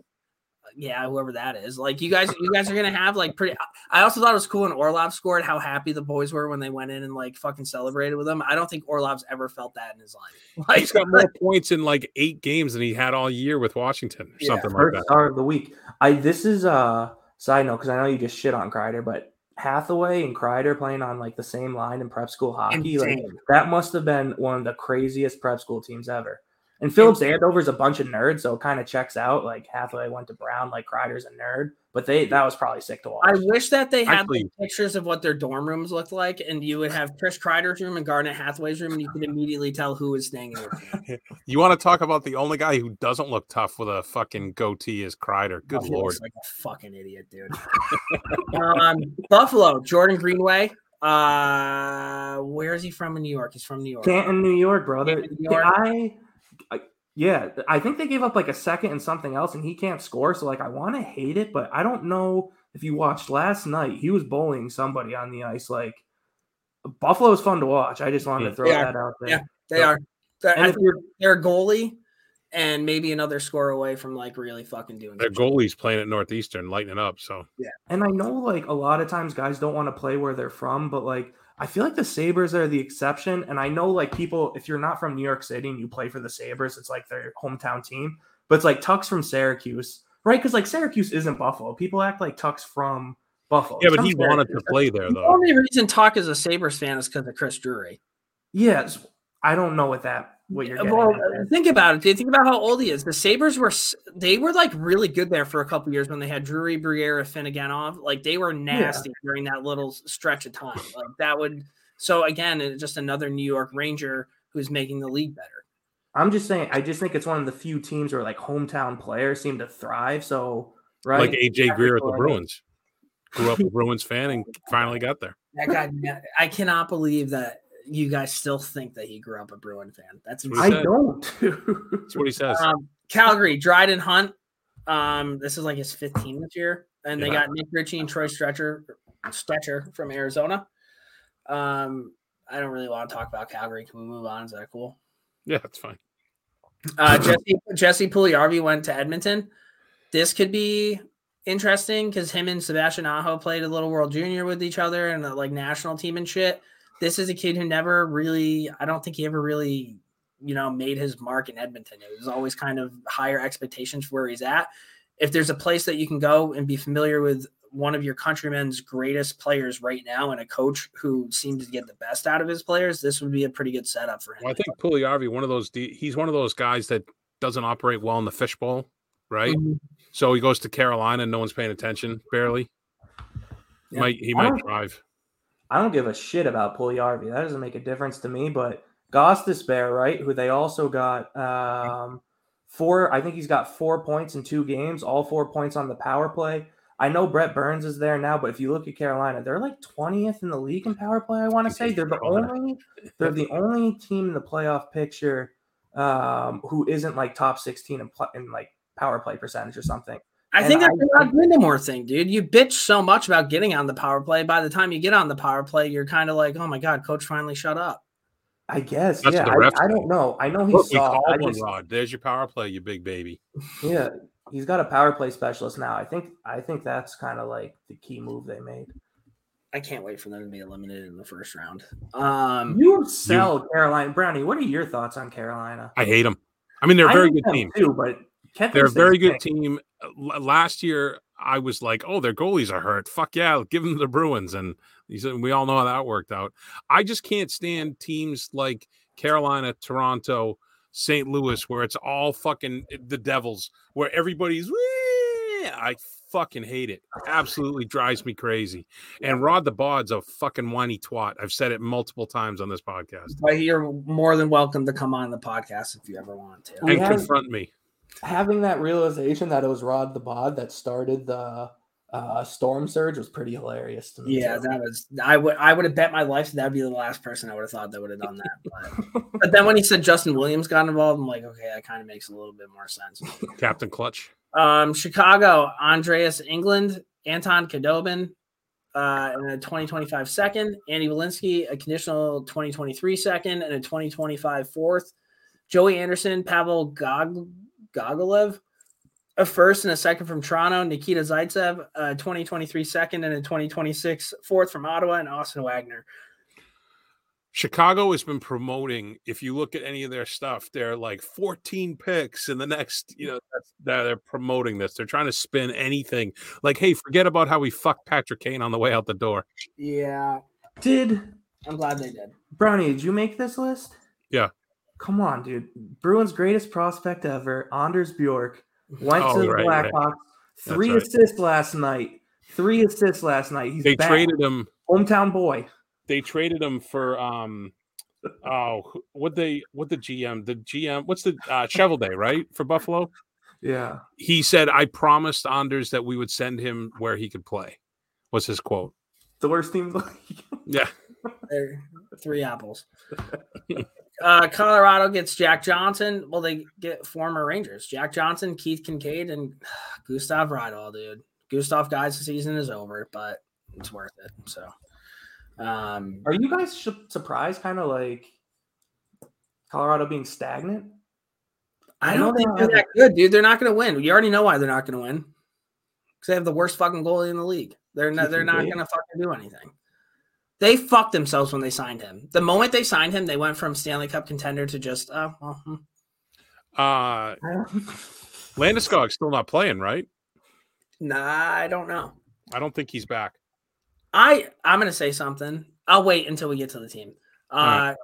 Columbus, John Gillies, Jonathan Quick, who then got packaged to Vegas. Uh, Yep. Michael Hutchinson, uh, fifth from Minnesota. The Jonathan Quick thing was crazy. They play a game, he gets out. It's like midnight on the East Coast, and they're like, okay, He had to fly later. back with the team. Yeah, uh, I'm sure that. They, was I wonder if they're still doing that statue. That was probably fucking awkward. and he was pissed, right? Didn't they? Oh, say he yeah. was? He was livid. But now he's on Vegas, which I think I really hope they play. Did you see. Columbus were like, thanks for the memories and put out a picture Yeah. and everything? It was Yeah. great.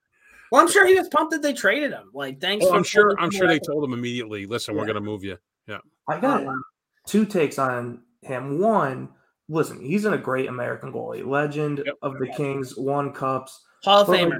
how many Yeah. times can you lose your job to like Pheonix Copley um, or that It's kid that they signed to the contract last year, P- Cal Pet- Petersen, or like, do you know what I mean? Like, Yeah, but from what everyone says about Quick, he's that guy that if he, it's like the Tom Brady thing. You know what I mean? Quick's that guy that oh, you gave up on me. Now watch me fucking light the world on fire.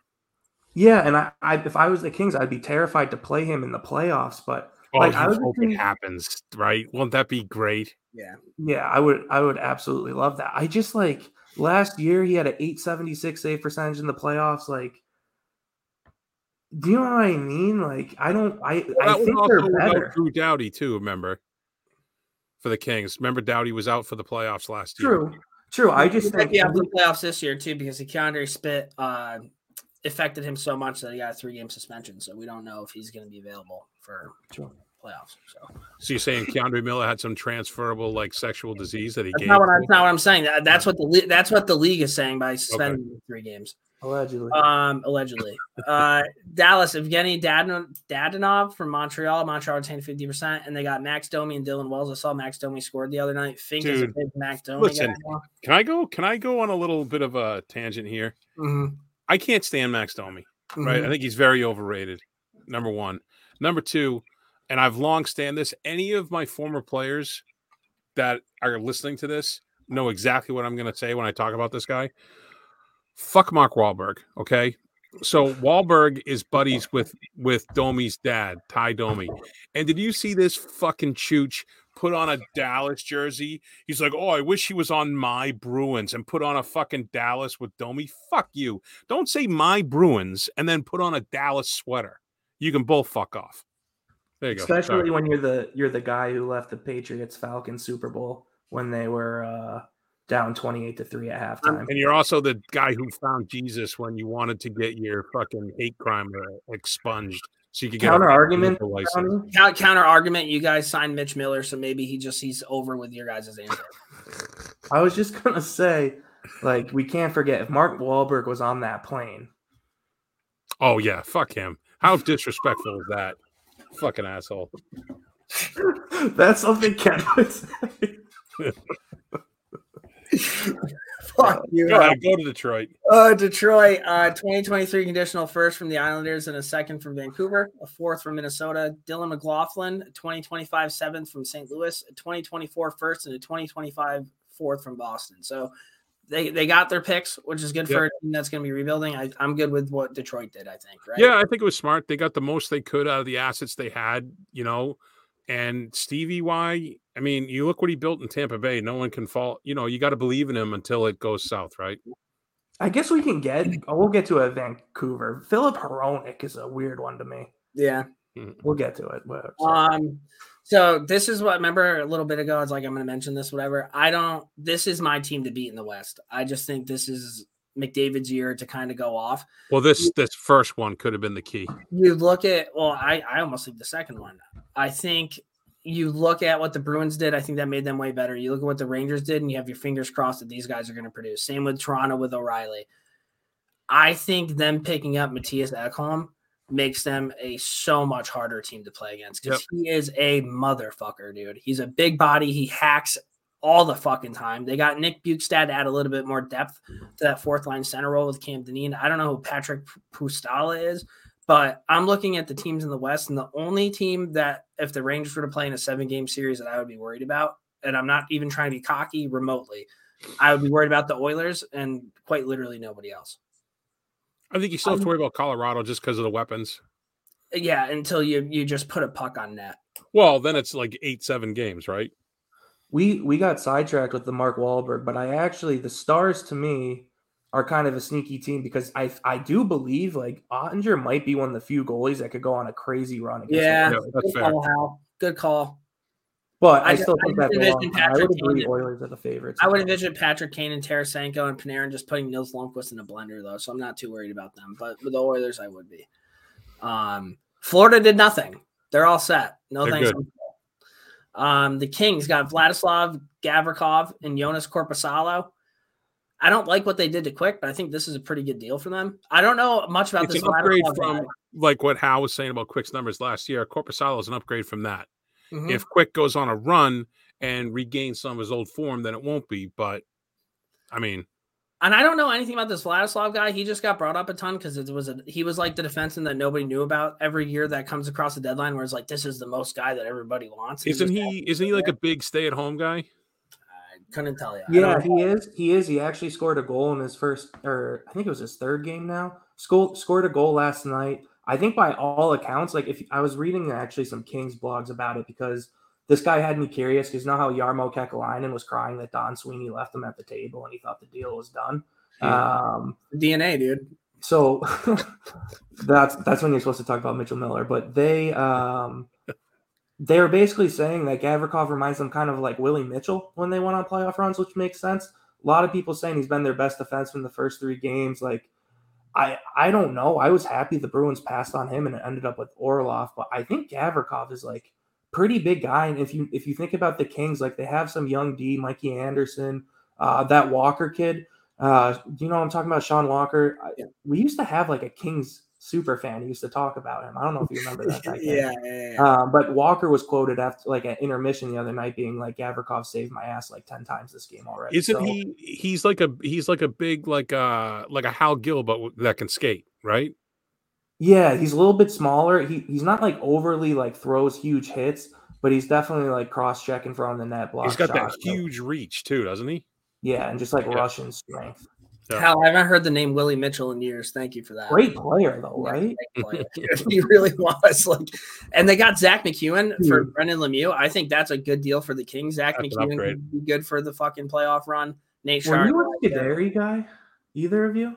Um, so Rob Scuderi? the only Scuderi story I know is Jay Latula, friend of the program, played at Clarkson. He played with Scuderi's brother, and Scuderi's brother uh, hated Brandon Dubinsky because Brandon Dubinsky cheap shot Rob Scuderi one time. That's really the only Scuderi story I have. So Love it. um, they remember. Uh, Minnesota, Gustav Nyquist, Marcus Johansson, Andre Svetlakov, a fifth from Washington, a, tw- a second and a 20, and a fifth from Buffalo, a fourth from Toronto, Oskar Sundqvist from Detroit, and John from Anaheim. Out of all these, I like Sundqvist. And isn't Nyquist like kind of low key, can score some goals? Li- You, You want to talk about guys who can score goals? You want to, a little bit of a playoff run? Marcus Johansson has that ability still. Oh, yeah. He was just like the Erik Haula for you guys, the best fucking second liner in the league. When he Mojo, right? Yeah. Third line. he was third line. He was great with Charlie Coyle.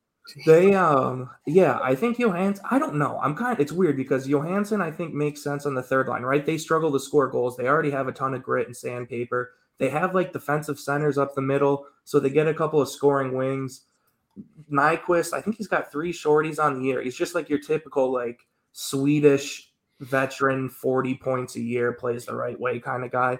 But I also, and I don't know if you guys got the same feeling, I'm kind of out on Billy Guerin right now. Like John Klingberg sucked this year. I understand like he's on there for he's on there for two things: outlets and power play. That's it.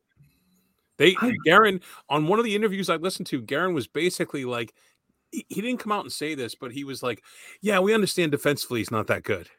that was basically what he was saying. I know. I just and I How- agree. how with. I just don't like think that- they're a good enough.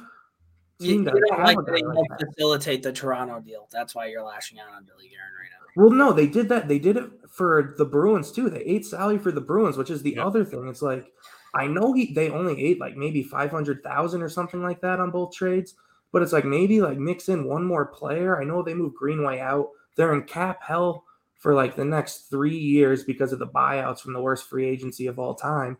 I was just kind of surprised to be him being the guy like grabbing fourth round picks for retained money. You know, that's usually bottom. That's Arizona business. How many teams are in the playoff picture are retaining salary? You guys are talking about Marcus Johansson like he's like this fucking great player. How much happy are you guys at your third line now compared to having him on it? Right now, this year, not like Oh, back. yeah, but he was on the Bruins like five years ago. I'm just Yeah. saying he he can go short spurts still. You know, I, big years, he can he can make a difference. never been a Mojo guy. I am a Mojo. Sick Um, Montreal, Denis Gurianov from Dallas and Frederick Allard from the Kings. Make it look like you're not tanking. like- That's what that was. I know he's always injured. Like, do you ever think a guy like Gallagher could get traded? They'd have to eat a ton of salary. But I just feel like there's a couple guys on that team. Montreal probably doesn't want to sell, even though they stink. You know what I mean? Well, I, I feel like Montreal is a whole different environment. You know, they're like almost like that Toronto bubble. And if they Yeah. start selling, it's there. It's going to be like Vancouver riots. Yeah, good point.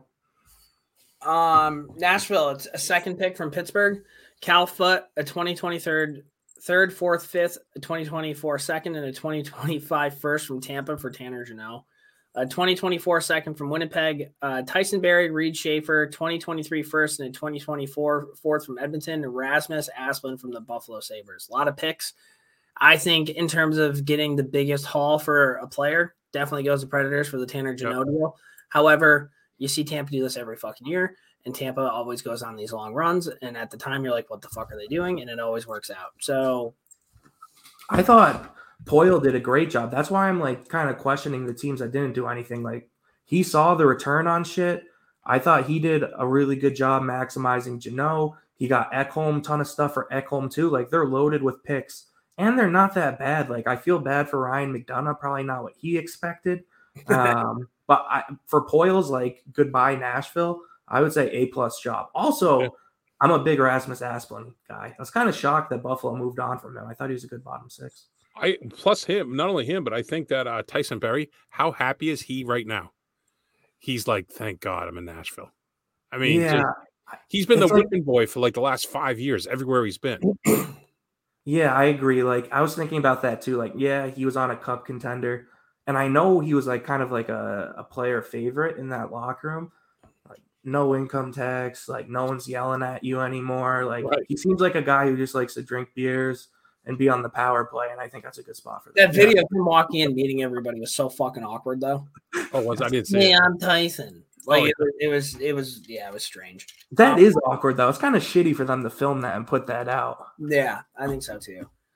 Um, the Devils, they got their guy Timo Meier, uh, Timur Ibragimov, Scott Harrington, S- Santeri Hatakka, Zachary When I was typing this up, I was laughing because I'm like, "Good so luck, bad. Ted." and a 2024 fifth from San Jose, and they also got Curtis Lazar. So obviously Timo Someone threw a bunch of Scrabble tiles down the stairs. Timo Meier was obviously the, the big get, but I also think Curtis Lazar helps him out quite a bit. Curtis Lazar. Not only did they get Curtis Lazar, but he's got I think two more years at term. Mhm. It's a great pickup. I Mhm. love Curtis Lazar. I did too. I really like Lazar. I liked what they did. Ked's gonna hate this right now. I thought I'm a big Timo Meier guy. I think at, what do you say? What do all hockey players say? Pucks on net. No one puts more pucks on the net in the league than Timo Meier, and they're putting him on a line with Jesper Bratt and Jack Hughes. Like Ked can Ked can deny this all he wants, and I know it's a hodgepodge, weird group of guys. Jesper Bratt and Jack Hughes both have crazy vision. The passes that those two guys make and like their like electricity is off the board. Their talent's off the board. Like obviously their grit, their ability to win the playoffs, that's all questionable. But like I just think that is a that's a very good line. Hischier now has a better line. You look at a guy like Haula now gets the slot in the third line. Miles Woods on the fourth line again, and he's like fucking mucking it up, Miles Wood style. I just think their whole team, like Miles Wood, Lazar, like that all makes sense. Like, uh, who's that kid? Who's there? Like Dawson Mercer. He's been lighting it up. I know there's questions in goalie. I still don't like their D that much, um, but I love their trade deadline. Ked, I don't know if you want a rebuttal, but I will give Ked one positive nugget. Uh, here's Timo Meier's stats tonight: no goals, no assists, um, m- a minus four, no shots, and one penalty that they Quite scored. Sounds the like a play, perfect quite, hey, quite the playmaker. Who are they playing? He's not a playmaker, you fucking idiot. You just listen Who, to what I who are they playing? Uh, I don't know who the Devils played. Uh, they played the Leafs. You talk about a Oh, team dude. though. You say it's a bunch of weird guys. Clearly, Dougie Hamilton is like the second coming there. The guy has been like an, a round peg in a square hole everywhere, and they Yeah. love him. And the weird thing, that's so weird to me. Like, and you just pumped me down so much. I was kind of feeling the Devils for a minute, and then it's like, How's that feel, So Yep, yep. I still think, I still think it was a good trade deadline. No, it was a good trade deadline, but they don't have a goalie. They they're a palms up eh, team, which never works in the playoffs. When you know the, Jack Hughes, the game that the Bruins played against Devils, he avoided contact. We talked about it, Ked. He avoided contact like five or six times, just gave up the puck. Yeah. So for all your skilled and talent, and then you go in the All Star game and you're on a you're you're on a line with Sid and Ovi and you don't get a point. Yeah, I'm good. I With the Devils, if you shut down Jack Hughes in a seven game series, you're going to win that series. Hundred percent. I think that's going to be harder said than done again. It's almost Uh, like you just need one player who can throw a hit that can change an entire series. I don't if know. I'm if I'm Miles Wood, I one of the fastest like north south skaters in the league. I'm just uh, running your goalie, the Rangers goalie. I can't even think of his name because I just can't get Sorokin off my mind right now. last year's Who's the last, other, year, who's the last other year- New York City goalie? last year's Vezina winner. Yeah, Yarrow Halak. That's the that's the Rangers goalie. Thank you, thank you, Brownie. I knew he played for the Bruins. Uh, Islanders, they went, they got Bo Horvat, and they also big deal Pierre Engvall from uh, Toronto. So, um, that away, Lou. Um, we're gonna talk about the Rangers now. Uh, they got Vladimir Tarasenko, Niko Mikkola, Tyler Motte from Ottawa, Patrick Kane, Anton Blidh, and Wyatt Kalynuk. Um, Tarasenko, it seemed like he took a couple games to kind of figure it out, but he kind of, I mean, dude, he's he's looking pretty decent right now. Um, Tyler Motte got hurt on a dirty hit by Austin Watson, which I will talk about in a little bit. Look, But and they got Patty Kane, which was kind of crazy because everybody thought, you know, you're gonna get Tarasenko, Kane's out the window. Kane still wanted to go to New York, and the Rangers have been playing with like 11 forwards and 5D to make sure that that happened. Um, I'm not I'm not giving you a hard time. This is Mhm. not I'm not trying to piss you off. The game I watched, the only Ra- look at Hal's already laughing.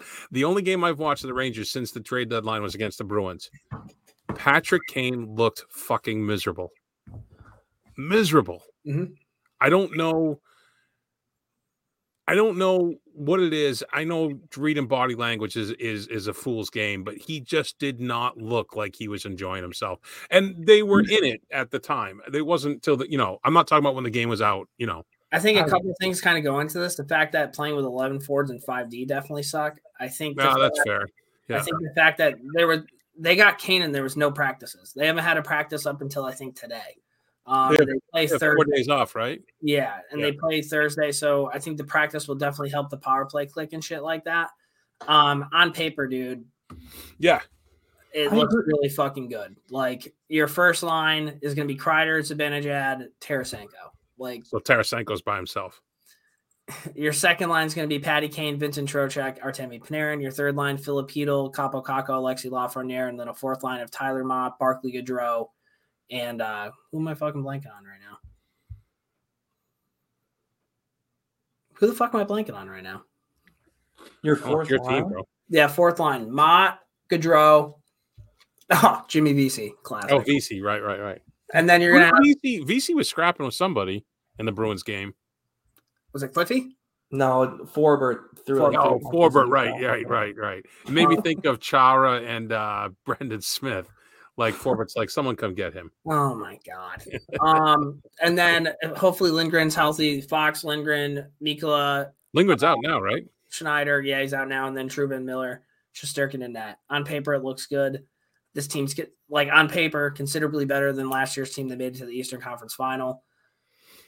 A lot of stuff to talk about, man. Like I know the talent's there, but I look at a team like the Bruins, and I feel like the Bruins are probably a harder team to play against in a seven game series than the Rangers. If unless the Rangers are fucking putting up eight goals a game, you know what I mean? Like there's not a lot of grit there. And I think you need grit. You need guys blocking shots. You need to fucking wear down other teams' defensemen. And I don't. You're not gonna like this, but Igor looked leaky to me. Last couple looked leaky the whole fucking year, dude. He- he's saving it for playoffs, just like Crosby. Okay. Um, but, but I mean, what else do you guys have? Just fucking anything else? to talk Well, I told you about Kreider and Zibanejad. I was just blown away by how they disappeared in that Bruins game. I, if I could say anything, I would say my two thoughts. I think Brownie kind of, I agree with Brownie that King kind of looked like lost, not disinterested, just kind of like lurking. I, my personal opinion on the Kane thing is people need to let go of like the Panarin, Kane, Blackhawks. Like that was such a different dynamic. At that point, Patrick Kane was in his prime. He was the kind of like the person man. that could be the catalyst, and Panarin was the new rookie. Rules are Yep. reversed now. I think they need to kind of play that way, or I think they need to split it the fuck up. Like I personally thought Panarin and Tarasenko, the limited games I saw together, I thought it brought more out of Tarasenko than Kane brought out of the other two. And I look at like, I know you have the kid line, and you like people love the kid line, but like Are you gonna? I would put. I would if we're gonna keep the lines how they are now. I would move Trocheck down and Filipino up on that side. I would, but I would play if you could put like who's your left wing on the third line, Lafreniere. It's him or Kaapo. Yeah, if like Heedle, Kaapo, or Lafreniere, and then Kane to me would be like interesting. Like I don't know, like switch it up. Like have three scary lines. Be like Phil Kessel on the Penguins third line. Like, do you Yeah. get what I'm saying? Like Yeah. split it up a little bit. Like you have firepower, and maybe it brings it out of the kids. I don't know. I to me the Panarin Kane thing, I'm probably just sick of fucking hearing you people. Well, they're gonna have to try it though. In their defense, they got to try it at the beginning, and they have time to tinker. I will give you credit, Ked. You uh, you Oh. called that Nosek uh, shorthanded goal. Oh my god! Can we talk about that? How Hey, crazy was Before that? you go off on your thing, I just love the fact that Nosek scored and then stuffed his ass right in Igor's face. Thought that was fantastic. I was like, "Fuck yeah, Nosy!" I couldn't. I could not fucking believe that that happened when he Called scored. your shot. Was that Nosek? And then and then Al texted. He's like, "Kid called it, you fucking asshole." I sure did. Uh, the the other thing on your trade deadline, I'm going to throw this one out there. I feel like Niko Mikkola is going to get caught in an absolute blender at some point in the playoffs with like a three minute shift with some first line bearing down. I think he's okay in sheltered six minutes. He takes stupid penalties, but for some reason, I thought he was kind of a little bit cooler than he actually fucking is. I I think I agree with that. He uh he's just a big dumb fucking idiot. And he just waves the fucking stick around the whole time. It's insane. But I don't know. We'll see, man. We will see. Um, if we win the cup, I'll invite you guys to the parade. Thanks, buddy. Ottawa future considerations: Julian Gauthier, who's now scoring, of course. Jakob Chychrun, the exact opposite of Brendan Shanahan and Patrick Brown from Philly. Um, whatever. Ottawa's trying to make a little bit of a run here to grab that last spot or the wild card. I mean, the last wild card spot. Um, Ottawa Buffalo last spot would be sick. Also, the the Chicker and Grandpa stuff's kind of cool. No, I'm out on Jakob Chychrun. I'm in. You know what's I and I'm I, curious. I'm in why on him because he's in tell me. Ottawa. I kind of like him more now. And someone I forget who it was. It was someone stupid tweeted it out. I thought it was funny. Jakob Chychrun like posted like a thank you Arizona video. It got like 37 retweets. It's like, and that's why like Arizona shouldn't have a hockey team. Do you know what I mean? Like 37 retweets. It Like, could be you- because every year he's been there, he's demanded a trade. Is that why you hate him? Because your captain's a guy who demanded a trade so he could be closer to his girlfriend in grad school. Well, he went to the right fucking team, dude. If you're demanding a trade to the Rangers, it's all for it. But if you're demanding a team and you're not on the Rangers and you don't want to go to the All right. Rangers, you're a fucking loser. Go to Philly. Uh, Brendan Lemieux in a sixth round from Arizona. I'm sure Lemieux and Tortorella are gonna have a great time. Brendan Lemieux is arguably the most irrelevant person in the NHL. We just sat there and talked about like Zach MacEwen being a good pickup for the Kings.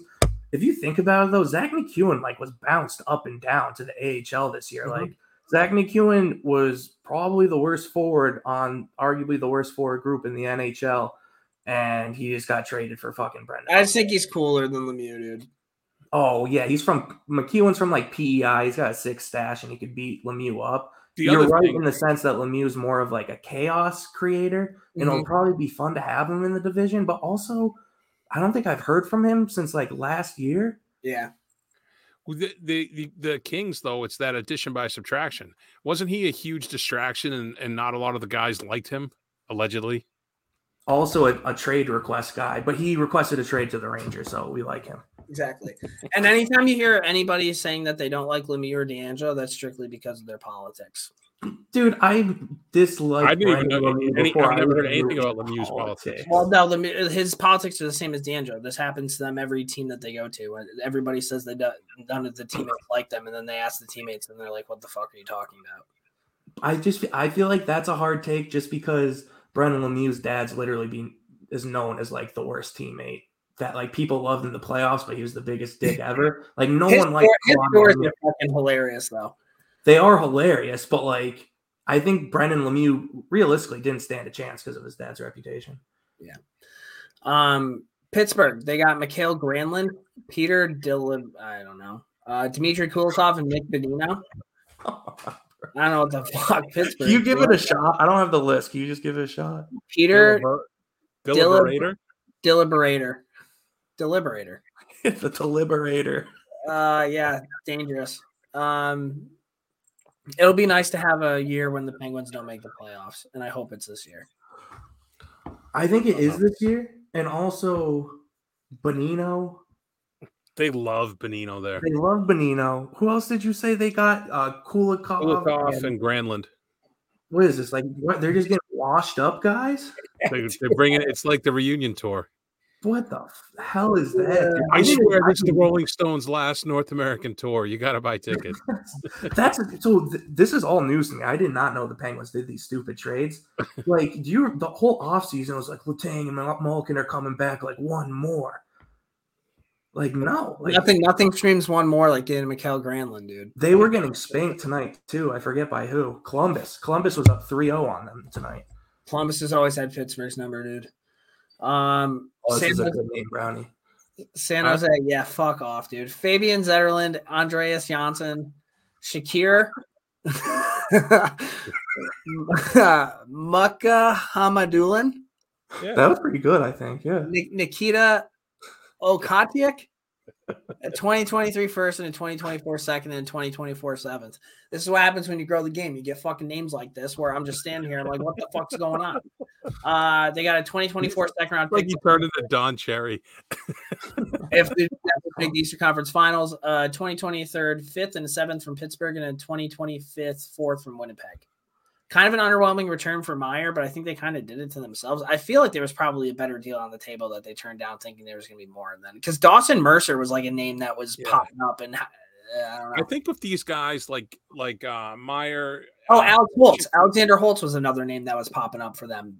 I think they've been talking about moving these players for so long that everybody just made other deals. Yeah. And they kept saying no, no, no, no, no, waiting for the home run deal. Everybody else did everything else. And they were like, fuck, now what are we gonna do? I think you're going to see a lot of teams start doing that moving forward. Yeah. Because, You know what I mean? Like normally it is de- it's deadline day. Like you're going to see a ton of shit. Tarasenko was taken off the list. Bo Horvat was taken Yeah. off the list. Every Like, day, more and more guys. then people started scrambling. Look at uh you guys got Orlov. The moment you guys got Orlov, Columbus was like, "What the fuck are we gonna do?" Yeah, exactly. Exactly. Like, so uh, Like- I think too, like I- think Winnipeg was interested in him, but Winnipeg only wanted to get him if they could re-sign him. And I guess Myers like, I'm not going to Winnipeg, which is crazy because right, he played juniors with Ehlers, who's there, so it's kind of like was Ehlers like, no, bro, don't come. Like Rick Bowness is benching me right now, and like we're on like a four-game losing streak. That's crazy. This is irrelevant, but Nicholas Ehlers getting like 12 minutes of time like a night when he's almost a point per game player. It's wild.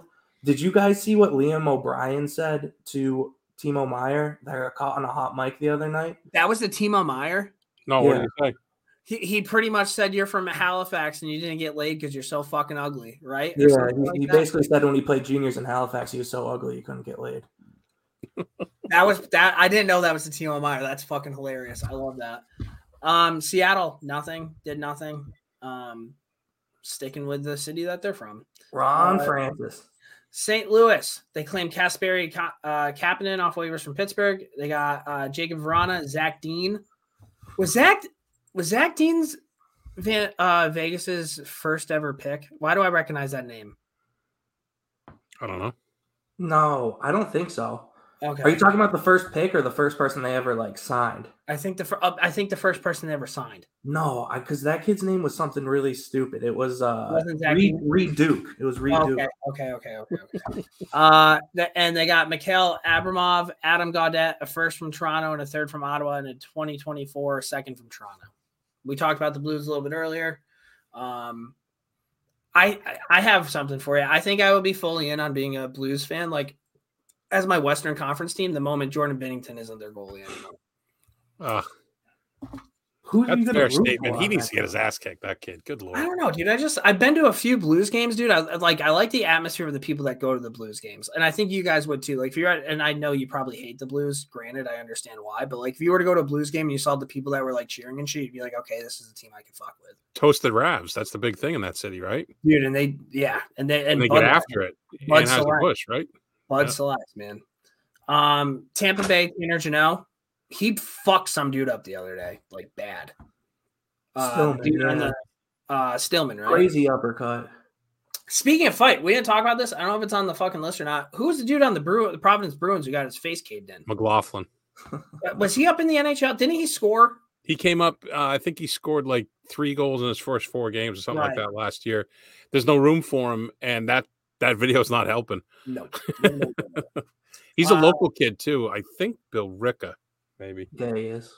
Uh, to the five-year plan, Toronto. They got Ryan. O- Actually, let's talk about Tanner Jeannot and Tampa, dude. Are you guys scared about that? I think what Tampa did is they saw Toronto get all like these fucking prestigious kind of people and be like, okay, well, they're gonna be talented, but now we're just gonna bully the fuck out of them. That's kind of the vibe that I got from from Tampa. Like, I think this was they made this deal because of what Toronto was doing. The difference maker for Tampa versus Toronto is the Corey Perry Pat Maroon line, in my opinion.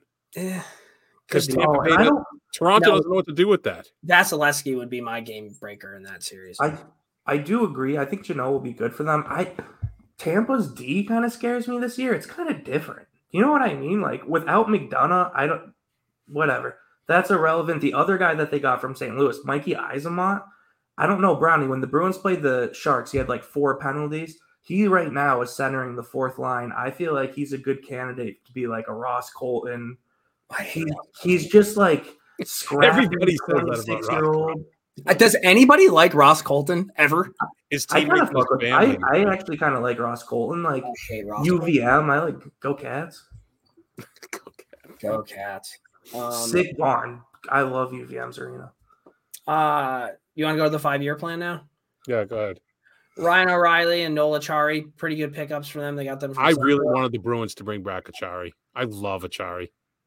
They uh, they got a third from the Islanders, Luke Schenn from Vancouver, Erik Gustafsson, and a first from Washington, Radim Zohorna from Calgary, and Jake McCabe, Sam Lafferty, a fifth, a 2024 fifth, and a 2025 fifth. They did a lot. Yeah.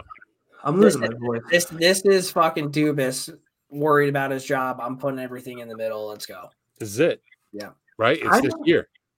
I'm, I agree. Like Acciari's a good pickup. O'Reilly definitely makes sense. McCabe, Schenn, and Gustafsson, like Hate it. I think the Maple Leafs are carrying nine D. I still think they have like a weird D core. Yeah, they got what all, they got all the scraps. They got Yeah. every scrap, that, and everybody was making a huge thing. 'cause I guess McCabe's like pretty good analytic wise, and everybody thinks he's sick. You bought shots. Who the fuck is Jake McCabe, dude? Like, Come what? on, bro. I'm pretty sure he was a captain of World Junior Team, Eau Claire, Wisconsin. I, I'm a, I like Jake McCabe, but the reality is Jake McCabe on a good team is probably like a sixth defenseman. Also, like out of all of the Leafs young D, I think my favorite was Rasmus Sandin. Yeah, and he And went to the- Yeah. like I, I don't know. I what they did on forward makes sense. Their D confused the shit out of me. I agree. Speaking of confusing, Vancouver, Filip Hronek and a 2023 fourth from Detroit, and they signed to like this huge deal. Anthony Beauvillier, who's outscoring Bo Horvat, uh, Aatu Raty, which is that one um, prospect that the Islanders were just stroking off for a while, and a conditional 2023 first round, top 12 protected becomes unprotected if it slides to 2024. They got a fourth round from the Devils, a third round from Toronto, and future considerations from your New York Rangers. Um, I, I don't know. Is there a more relevant team in the league than Vancouver? Love to see it. Yeah. Um, I like I don't get that team at all. Like, what are they trying to accomplish? they have no idea, dude. They have no idea what they're accomplishing. It's they're rudderless, you know. I no will direction. never. for- They were talking Vancouver Canucks fans after the bubble. I think they won one round. There was one we were in Martha's Vineyard. Ked, do you remember that? Like Pettersson. Vancouver was like electric in the bubble for like a series or two, and their fans were acting like it was like legitimately a dynasty coming alive, Yeah. and they've just sucked. Dude, the the Vancouver's delusional. Their former players. What was the um the ceremony with um oh, who was that defenseman with the Superman punch? Yeah, Yeah, so- so- Bieksa. When he remember he talked about the tradition of winning. And look what the fuck did you win? You didn't win any cups. I know. They're Shut just up. such a weird franchise. Did you guys beat them in seven games? Hmm. It's amazing how one game really just defines how you feel about an organization. It's fucking crazy. Is that Oh, like- They, you they were they were they were dirty and you know the Bruins played clean. okay. All right. They- Uh, Vegas. Can I really quick? Did you hear? I think it was Colby Armstrong. His kid was like in the Pee Wee tournament uh, in Quebec a couple weeks ago. His team made it to like the semifinals. His kid's team, and they played Ryan Kesler's team.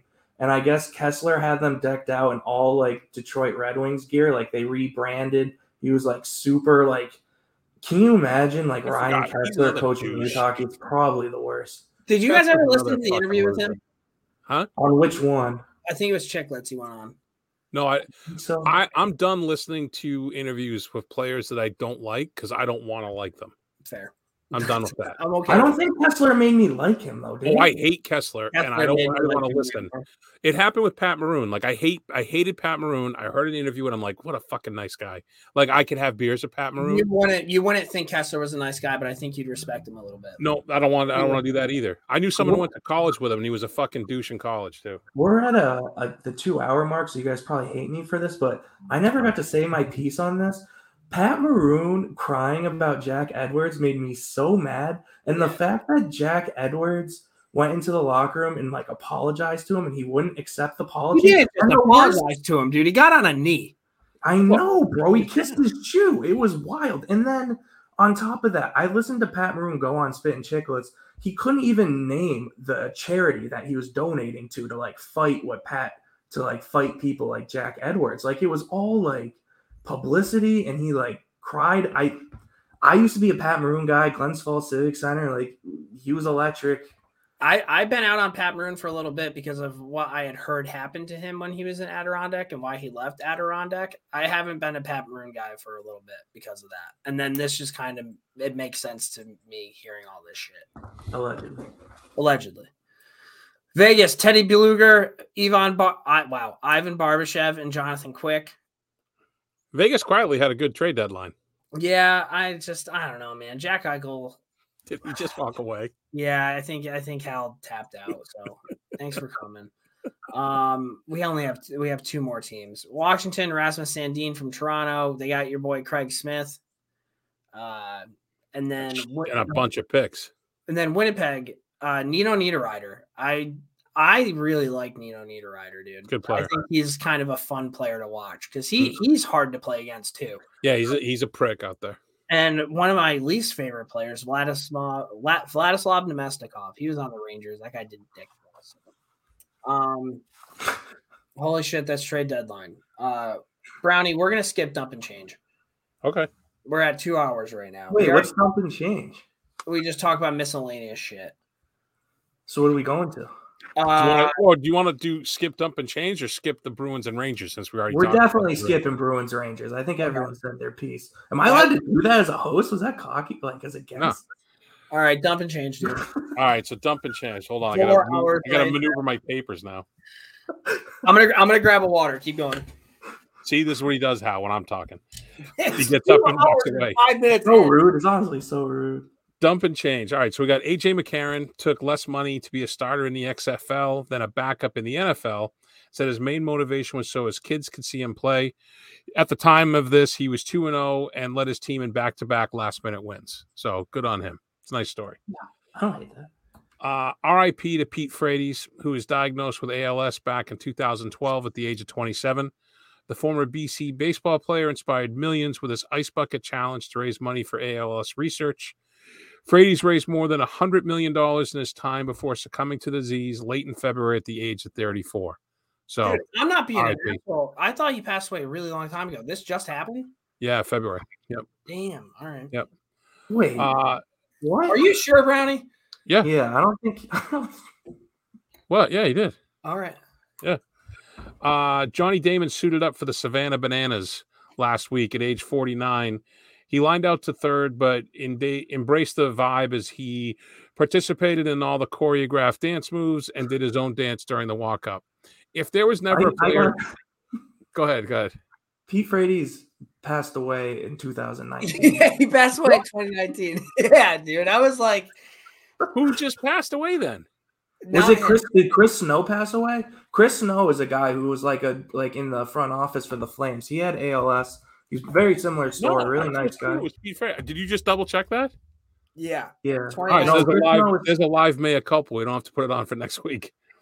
Uh. James James Harden of the Philadelphia Seven. I'm just Oh. gonna I'm just gonna plug wrong. James I'm Harden. really- of the- what? I'm really sorry. I just feel like a huge asshole if I don't say Chris. Uh, Chris Snow didn't pass away, so I just wanted to share that because I would feel pretty rude doing. It. Yeah. that. Let's No, no, not for sure. name and names. Yeah. Okay. All right, so James Harden Phil- Philadelphia 76ers FaceTimed with and sent game worn sneakers to John Hao, one of the students critically injured in the Michigan State shooting. I gave him my number, so whenever he feels like he needs anything, he can call me. Uh, Hao was paralyzed from the waist down. This is another one of those things. He doesn't. Harden didn't have to do it. It's a good, good guy there. Uh, this guy did pass away. R.I.P. to actor Tom Sizemore passed away from a brain brain aneurysm and a stroke at the age of 61. Uh, the character actor is known for playing edgy roles in both the lead and as a supporting actor.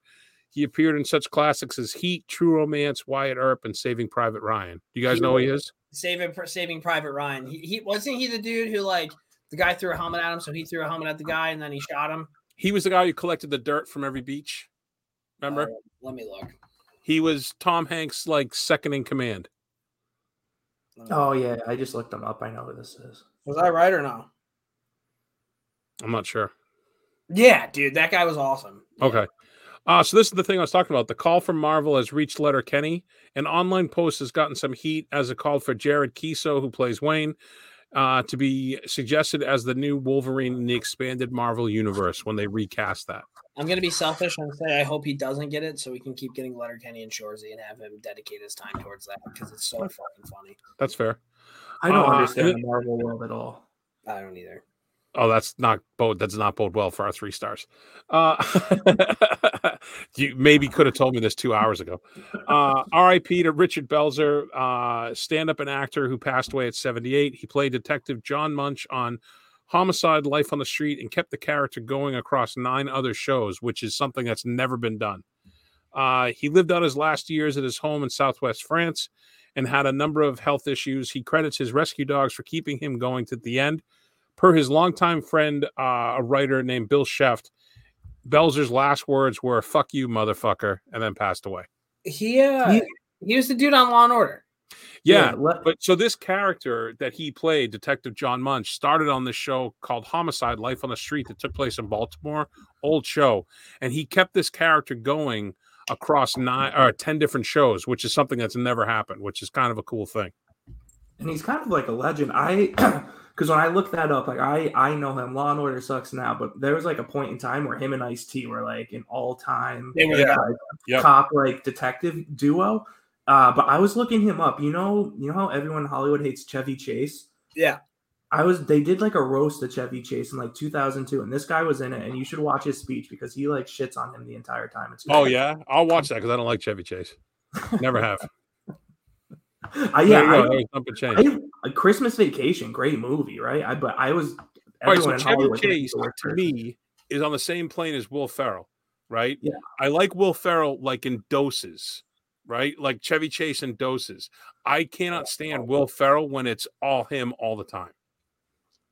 I couldn't disagree more. I'm just telling you. Every, I've, I've never been a Chevy Chase guy. I don't. I think he's one of the most unfunny people ever. I don't like the Christmas movies he's in. I'm. Not, I. Will Ferrell's hilarious, dude. Everything that that guy's in small in, doses. No. When he's the lead, it's too much. Like dial it back, buddy. Will Ferrell in the movie. uh What was the one with Luke Wilson? Old School. I think perfect example. He's great in old school because he's not the lead. That's exactly what I'm saying. Fair. You are making my point. um, all right, so we're gonna skip Rangers, Bruins, Northeastern hockey.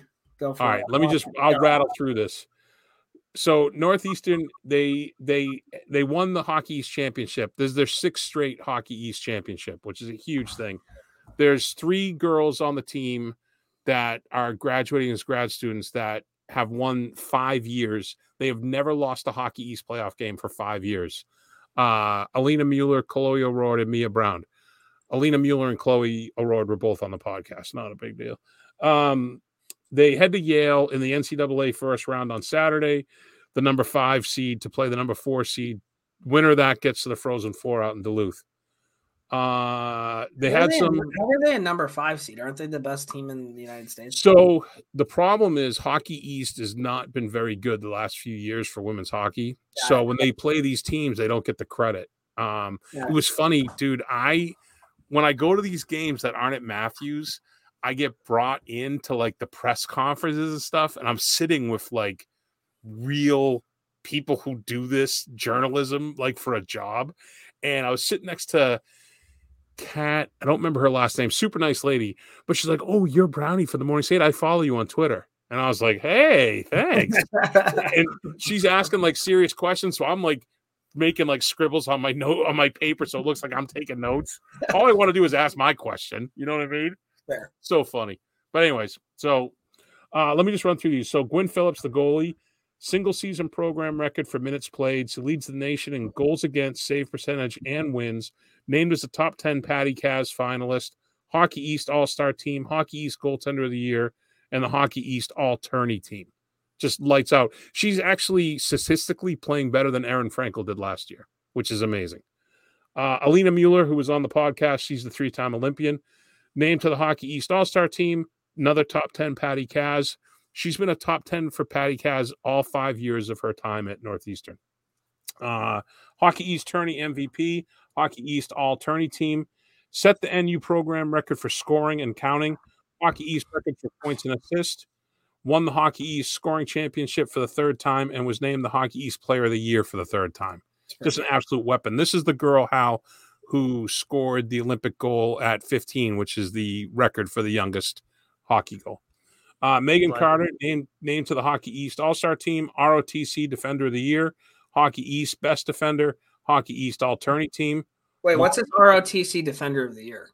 The R- ROTC, like they give out a Yeah, defender it's of the year. fucking sweet, dude. Megan Carter's my favorite player.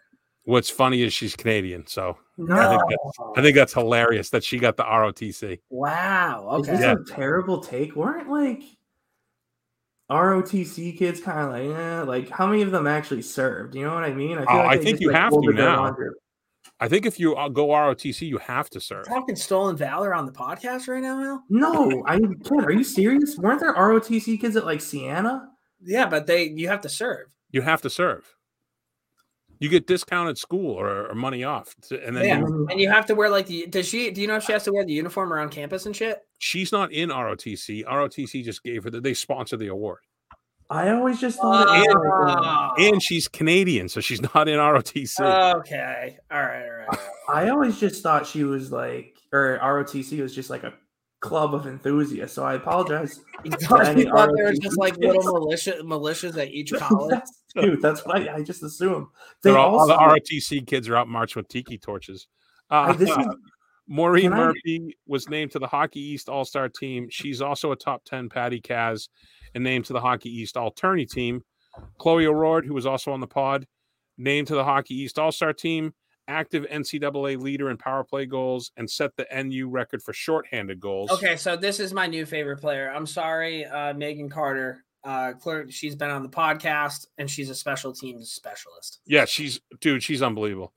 Uh Maud Maud Poulin-Labelle was named to Hockey East All Star team. She's a grad student from UVM transfer. Abby Marone named to the Hockey East All Star. Katie Knoll, friend of the podcast. Like Katie Knoll. Okay. Katie Knoll, it's like Yeah. Katie Knoll. Katie Knoll does Katie Knoll things. Uh, named to the Hockey East All Star team. Also, she just got 100 career points too, so good for her. Good for Katie. Uh, Lily Shannon was named to the Pro Ambitions All Rookie team, who almost redshirted this year, I think. So good on her. Peyton Anderson named to the Hockey East All Tourney team, and head coach Dave Flint won the Hockey East Coach of the Year again. So that was a lot. I understand, and I apologize, but they deserve their their, their deserve credit. Yeah, dude, they deserve it. Yeah. Yeah. And they're like I said, I'm going down Saturday to Yale. Okay, do you want to meet me at Yale? Three o'clock Saturday afternoon. Ah, no, dude. I'm sorry. I'm waiting on my press pass. So I need to fucking. I all right, I'm gonna search something. Let's do beer league roundup. Browning, you go first. uh all right. I didn't play. Go ahead. Okay, Hal. What about you? What's been going on? not much, dude. I just still need a stick. I'm still using a broken stick. So really quick. I got my new stick. So What's I have this Northeastern old Ice stick. Cream called again? What's do you what? see do you see my curve here how it's like chipped at the edge like Yeah. so Yeah. i so the other day i couldn't figure it out till after the game i like kind of gave a guy like skating through the no- neutral zone just kind of like a whack at the hands and he was like what the fuck was that i couldn't figure it out this thing's like a dagger like i like stabbed him by accident so Do you have I no tape? Do you not tape your stick? it's untaped right now because i was Oh. yeah i went through a thing i was contemplating breaking it off, breaking it last night Did you see the whole thing with Tyler Bertuzzi? How he doesn't doesn't tape his uh the shaft of his stick and he has no stopper. And they asked him why. He goes, ah, "I'm lazy, so I don't tape it." That's wild What's Northeastern's hockey rink called? Matthews, Matthews Arena, right? Yeah. Historic Matthews Arena. Three hour drive. Sheesh. Okay. Um, Well, they're not playing there. They're playing at Yale. I know. I'm just looking up to see. New, New Haven, gross. Yeah, pretty much. All right. Uh, beer league. Let's see. Uh, we won. I'm gonna get chirped right now because I tried the Michigan and and Hal called me a fucking hardo for trying to do that. Almost. No, I happened. called I called you a hardo because it was Monday morning. I was trying to get through my 8 a.m. emails, trying to get into the work week, and kids clipping live barns of him trying to do. a Oh, you you make it you you act like you're the only one who saw it. We all got the clip. it was a sick clip, dude. It would have been way cooler if it fucking went in. Um, but yeah, uh, season's winding down. We got a W. That was pretty nice. Um, it's pretty much all I have, dude. Honestly, not too much beer league wise. Um, I will say, between your red pants, your fucking name on your stick, and you trying the Michigan, I would either be trying to kill you or getting in the way of everybody that was trying to kill you if I was on your team. Yeah, yeah. yeah, but you know what's weird? Because like I agree with that take. no, there weren't like too many instances of people trying to fight you. I would say like when you were younger, like in your prime, like it definitely happened, but I wouldn't say it was like highest on the team. You know what I mean? When I played like real hockey. Or just like when we played like Nate, no, like Navy Molson, like back in the day. Um, well, yeah, because we also had degenerates that were hammered drunk trying to put people through the fucking glass, and I and I was one telling them to do that. They just missed that part. Fair. Yeah. Um. All right, Dom Moore's, heroes and zeros. Hey fans, this is Dominic Moore. I'm just going to take you guys through a little bit of the behind the scenes stuff here. I'm just gonna go first. I have a zero, and that's it. George Parros is a fucking coward. Oh yeah. Um, Austin Watson buries Tyler Motte, puts his head into the fucking glass. Nothing. K'Andre Miller gets three games. Motte has a concussion, no suspension. So I kind of went off on Twitter, dude. I got in his kitchen. I probably tweeted about fucking 30 different things that I'm calling him a rat, telling him that Princeton was the Hudson Valley Community College of Ivy Schools.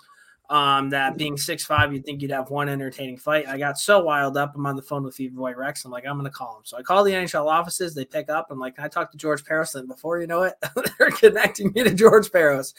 And I hung up. I uh, I wasn't expecting that. My cage was rattled. So Rex Rex is pretty much telling me he's never been this disappointed in me in my in his entire life. So I call Brownie and I tell Brownie the whole fucking story. And he's like, dude, you have to call him. So we called him. Brownie was on the call. He was on the three way call, and I left him a message. And I was like, "Hey, listen, this is Ken from Morning Skate. Uh, we're not too pleased with what was going on with your ruling on Austin Watson, and we want to see if you want to issue a, uh, a comment about this. So call me back. I gave him my phone number. Never called me back. He's a fucking coward. He's bad for the game. I would put this right up there. I mean, we're, we're worried about concussion, safety, all this shit that's spewed out every two seconds about hockey. And you have some guy who's supposed to be protecting the players doing the exact opposite. He's a coward. He's a joke. There's no reason that guy should have any sort of job. I can't believe he would ever even played in the NHL. I'm fucking out on George Parros. The most shocking part to this whole thing to me is that you literally twice called the NHL and they were like, "Good afternoon, NHL," and you were like, "Can I speak to George Parros, please?" And they're like, "Hold on one moment." Yeah, They didn't ask who you was. were. Didn't even ask what it was. Like, yeah, Yeah, they you go. right. I mean, you got his voicemail and you left a message, but it was, yeah, Isn't that crazy? Like, do you It's think that, do you think that the guy who like sends the calls there just doesn't like him? And he's like, yeah, dude, here's George. I think it's the NHL. I think if we call the NFL, there's no way we're getting to someone. No, no. So I just thought it was actually, if you guys are listeners of this, give George Parros a ring and tell him and, and let him know that you think it's bullshit that what happened to Austin Watson. Just Google NHL offices, give them a quick call, ask to speak to George Parros, and they'll transfer you right to him. Allegedly. yeah. I hope that I hope you get like sued. Why would you wish that? Why, I'd yeah. much rather have George Parros call him back and be like, "I'm not going to come on the uh, podcast, but I would like to fight you." Yeah. One of the sick, entertaining fights, Parros, you're just gonna fucking wrap me up and wait for a referee to get there, like your whole fucking career, bud. Sick mustache. Move on. I will agree though, that was probably one of the more like crazy. He did not get a suspension hits that I've seen in recent memory. Yeah. Right to the dome. right to the dome, directly through, directly through his head. Right And to I the know number. I know there's a precedent for it, but it's pretty hard to swallow, no pun intended, when someone just got suspended three games for spitting and Yeah. then someone else's head gets knocked off. And then on And top of that, Tyler Tyler Motte's out of the lineup. The NHL wouldn't let the Rangers recall somebody up on emergency cap because they said that they knew what what with what they were doing with Patrick Kane that they should have been able to do that, but because they made that decision, they couldn't call somebody up. Maybe Even though one of their players' heads got bashed into the fucking glass, and you're out here talking about, oh, we're trying to protect players. Also, another zero. I'm gonna keep going. PK Subban's a fucking dickhead, dude. That guy on uh, ESPN, ABC, whatever the fuck they have on, him coming at Messier like he has any sort of fucking like. They're asking about dirty hits. He's one of the dirtiest players to ever play the fucking game of hockey, and they're asking him if a hit's dirty or not, or if a play's dirty or not. Get the fuck out of here. And then to Did he answer his cell phone on on on camera or something? I saw someone bitching about that. Someone was tweeting about that. That PK answered his cell phone. Was it a bit or something? I don't know. He's a fucking loser, dude. I'm out on PK Subban. Shocking. But those are my two zeros of the week. Parros and Subban. oh wait, Sluban. Fucking asshole. Do you think if Chris Drury had spent more time in math class and not on the little league fields, you guys wouldn't be in cap hell right now. No, I think we made it. Think we made a calculated play. I just think that we were expecting the league to have our back when they talk about how they're trying to eliminate concussions and CTE when they're getting sued for that left and right by Daniel Carcillo. You think there'd be like some sort of, oh hey, maybe we should try to put a stop to this. Oh, you want to know what Watson Watson you did? You did, it's your fine. And not only did they not suspend him by not suspending him, they're essentially telling the referees that they made the wrong call on the ice. So way to throw your guys under the bus too. So. I just think it shows that the Harvard GMs are smarter than the BU GMs. But I mean, you you guys are gonna have the new NHLPA guy in your back fucking pocket. So moving moving on. Heroes and zeros. What do you guys got for me? How you got a zero? No, I don't. I have a hero. Should I just do my hero? I'll, here, I'll do my don't zero. what Then you come guys back do. with the heroes. So my zero, right. real quick.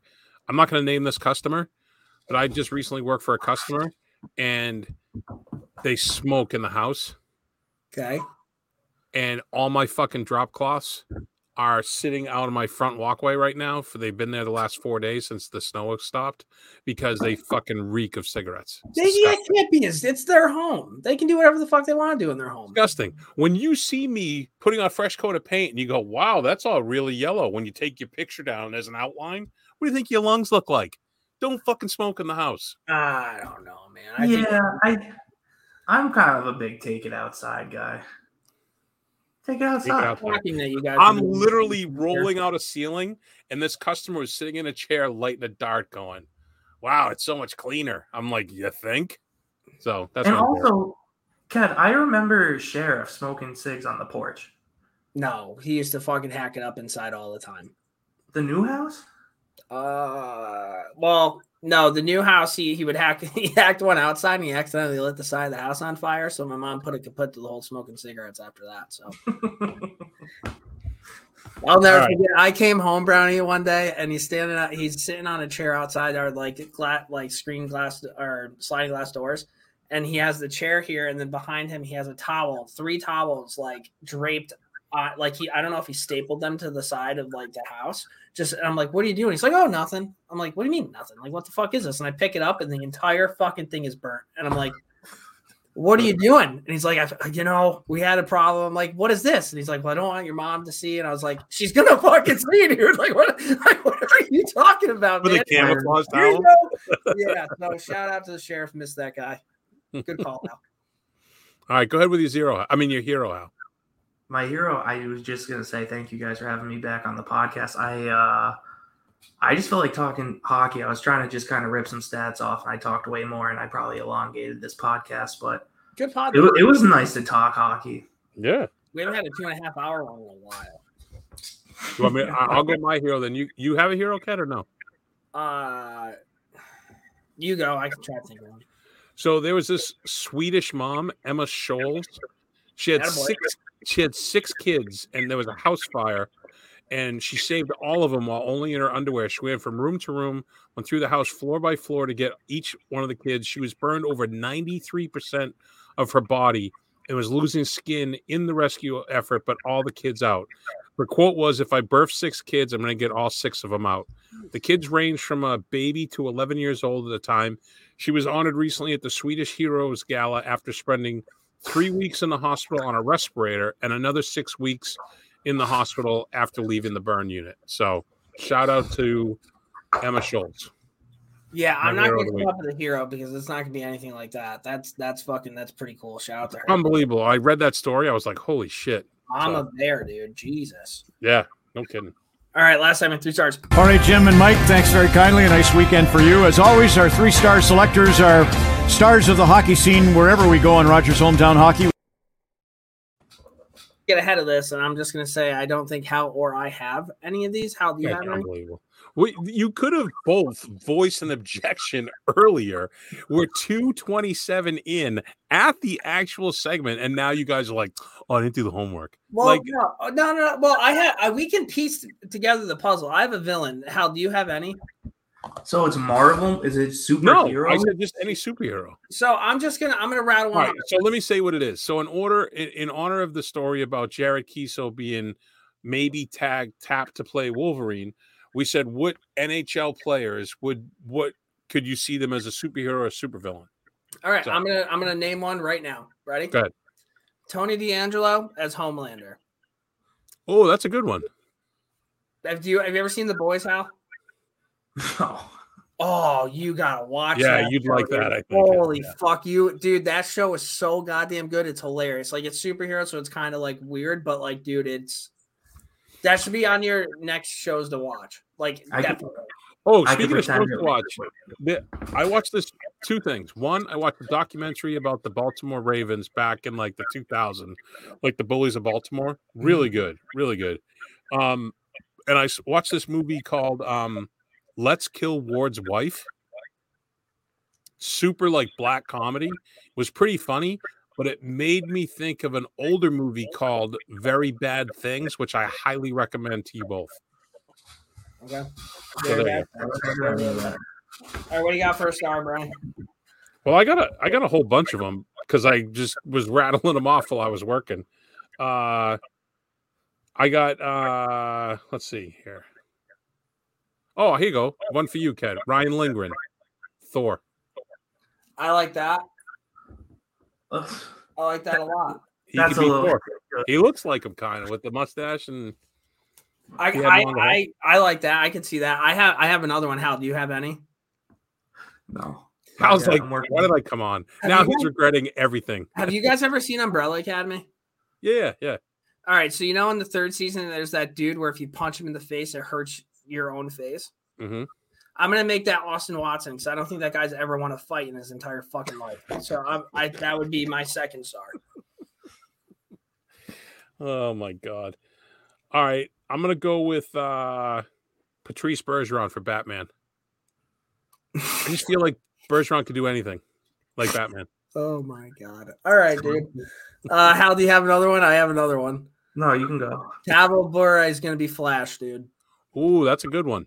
That's There a really go. good one. There's my three stars. Look at that, dude. Witty. You said I was witty at the beginning of the show, or maybe pre-show, but I think you know I might, it might be right. So K'Andre Miller at Aquaman.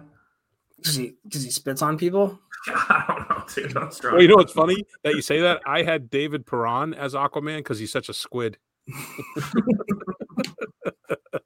What else do you got? Because I know my honorable mention. Okay, what do you got for your number one? Uh, well, I'm torn. All right, I'm just gonna list them. I got Ty Domi as the Penguin because he just reminds me of the Penguin. Okay, I got uh oh who's the other one? Oh, I got Ryan Reaves as Black Adam. You know the new with uh The Rock was Black Adam that new movie. okay.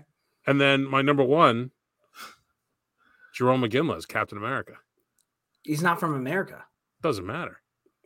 You're just gonna fucking Captain America is David Backes, bro. Eh, I thought of that, but I I don't see it. Hal, thanks for your input here on our last segment. Uh, I'm exhausted.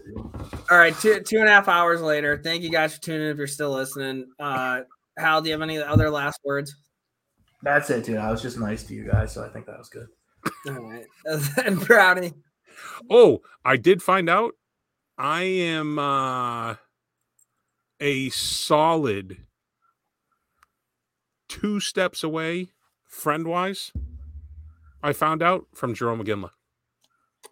Legit solid traction to Jarome Iginla. Have you been working on it? A little bit here and there. I think this summer, I think this summer things are going to heat up. yeah. Well, You're gonna see, you're gonna see me, me and Jarome by poolside putting on his uh sunscreen. dude, you You know can you're die gonna at the lie. pool If you just said you're gonna be poolside drinking a beer, yeah. The moment that you say you're rubbing lotion on him, dude, is where I think you went from two friends to like about a dozen. It's all good fun. He knows. I'm sure Jarome Iginla listens. I'm sure he does. Oh my god, dude! Jarome, if if you're ever, get, listening, if God bless ever you, get him on the podcast, we should put together all the little clips of weird shit that you say about him and play that before he comes on. No way. He'll never come on. No, we do is we can play it and be like, look how Brownie held it together, and then play that the next episode. all right, say it. You know, I did. God bless you, Jarome Iginla. I know you're listening, buddy. Hope you're doing well. Hope your daughter has a great season at Brown. All right, well, guys, thanks for tuning in. Trade deadline show. See ya.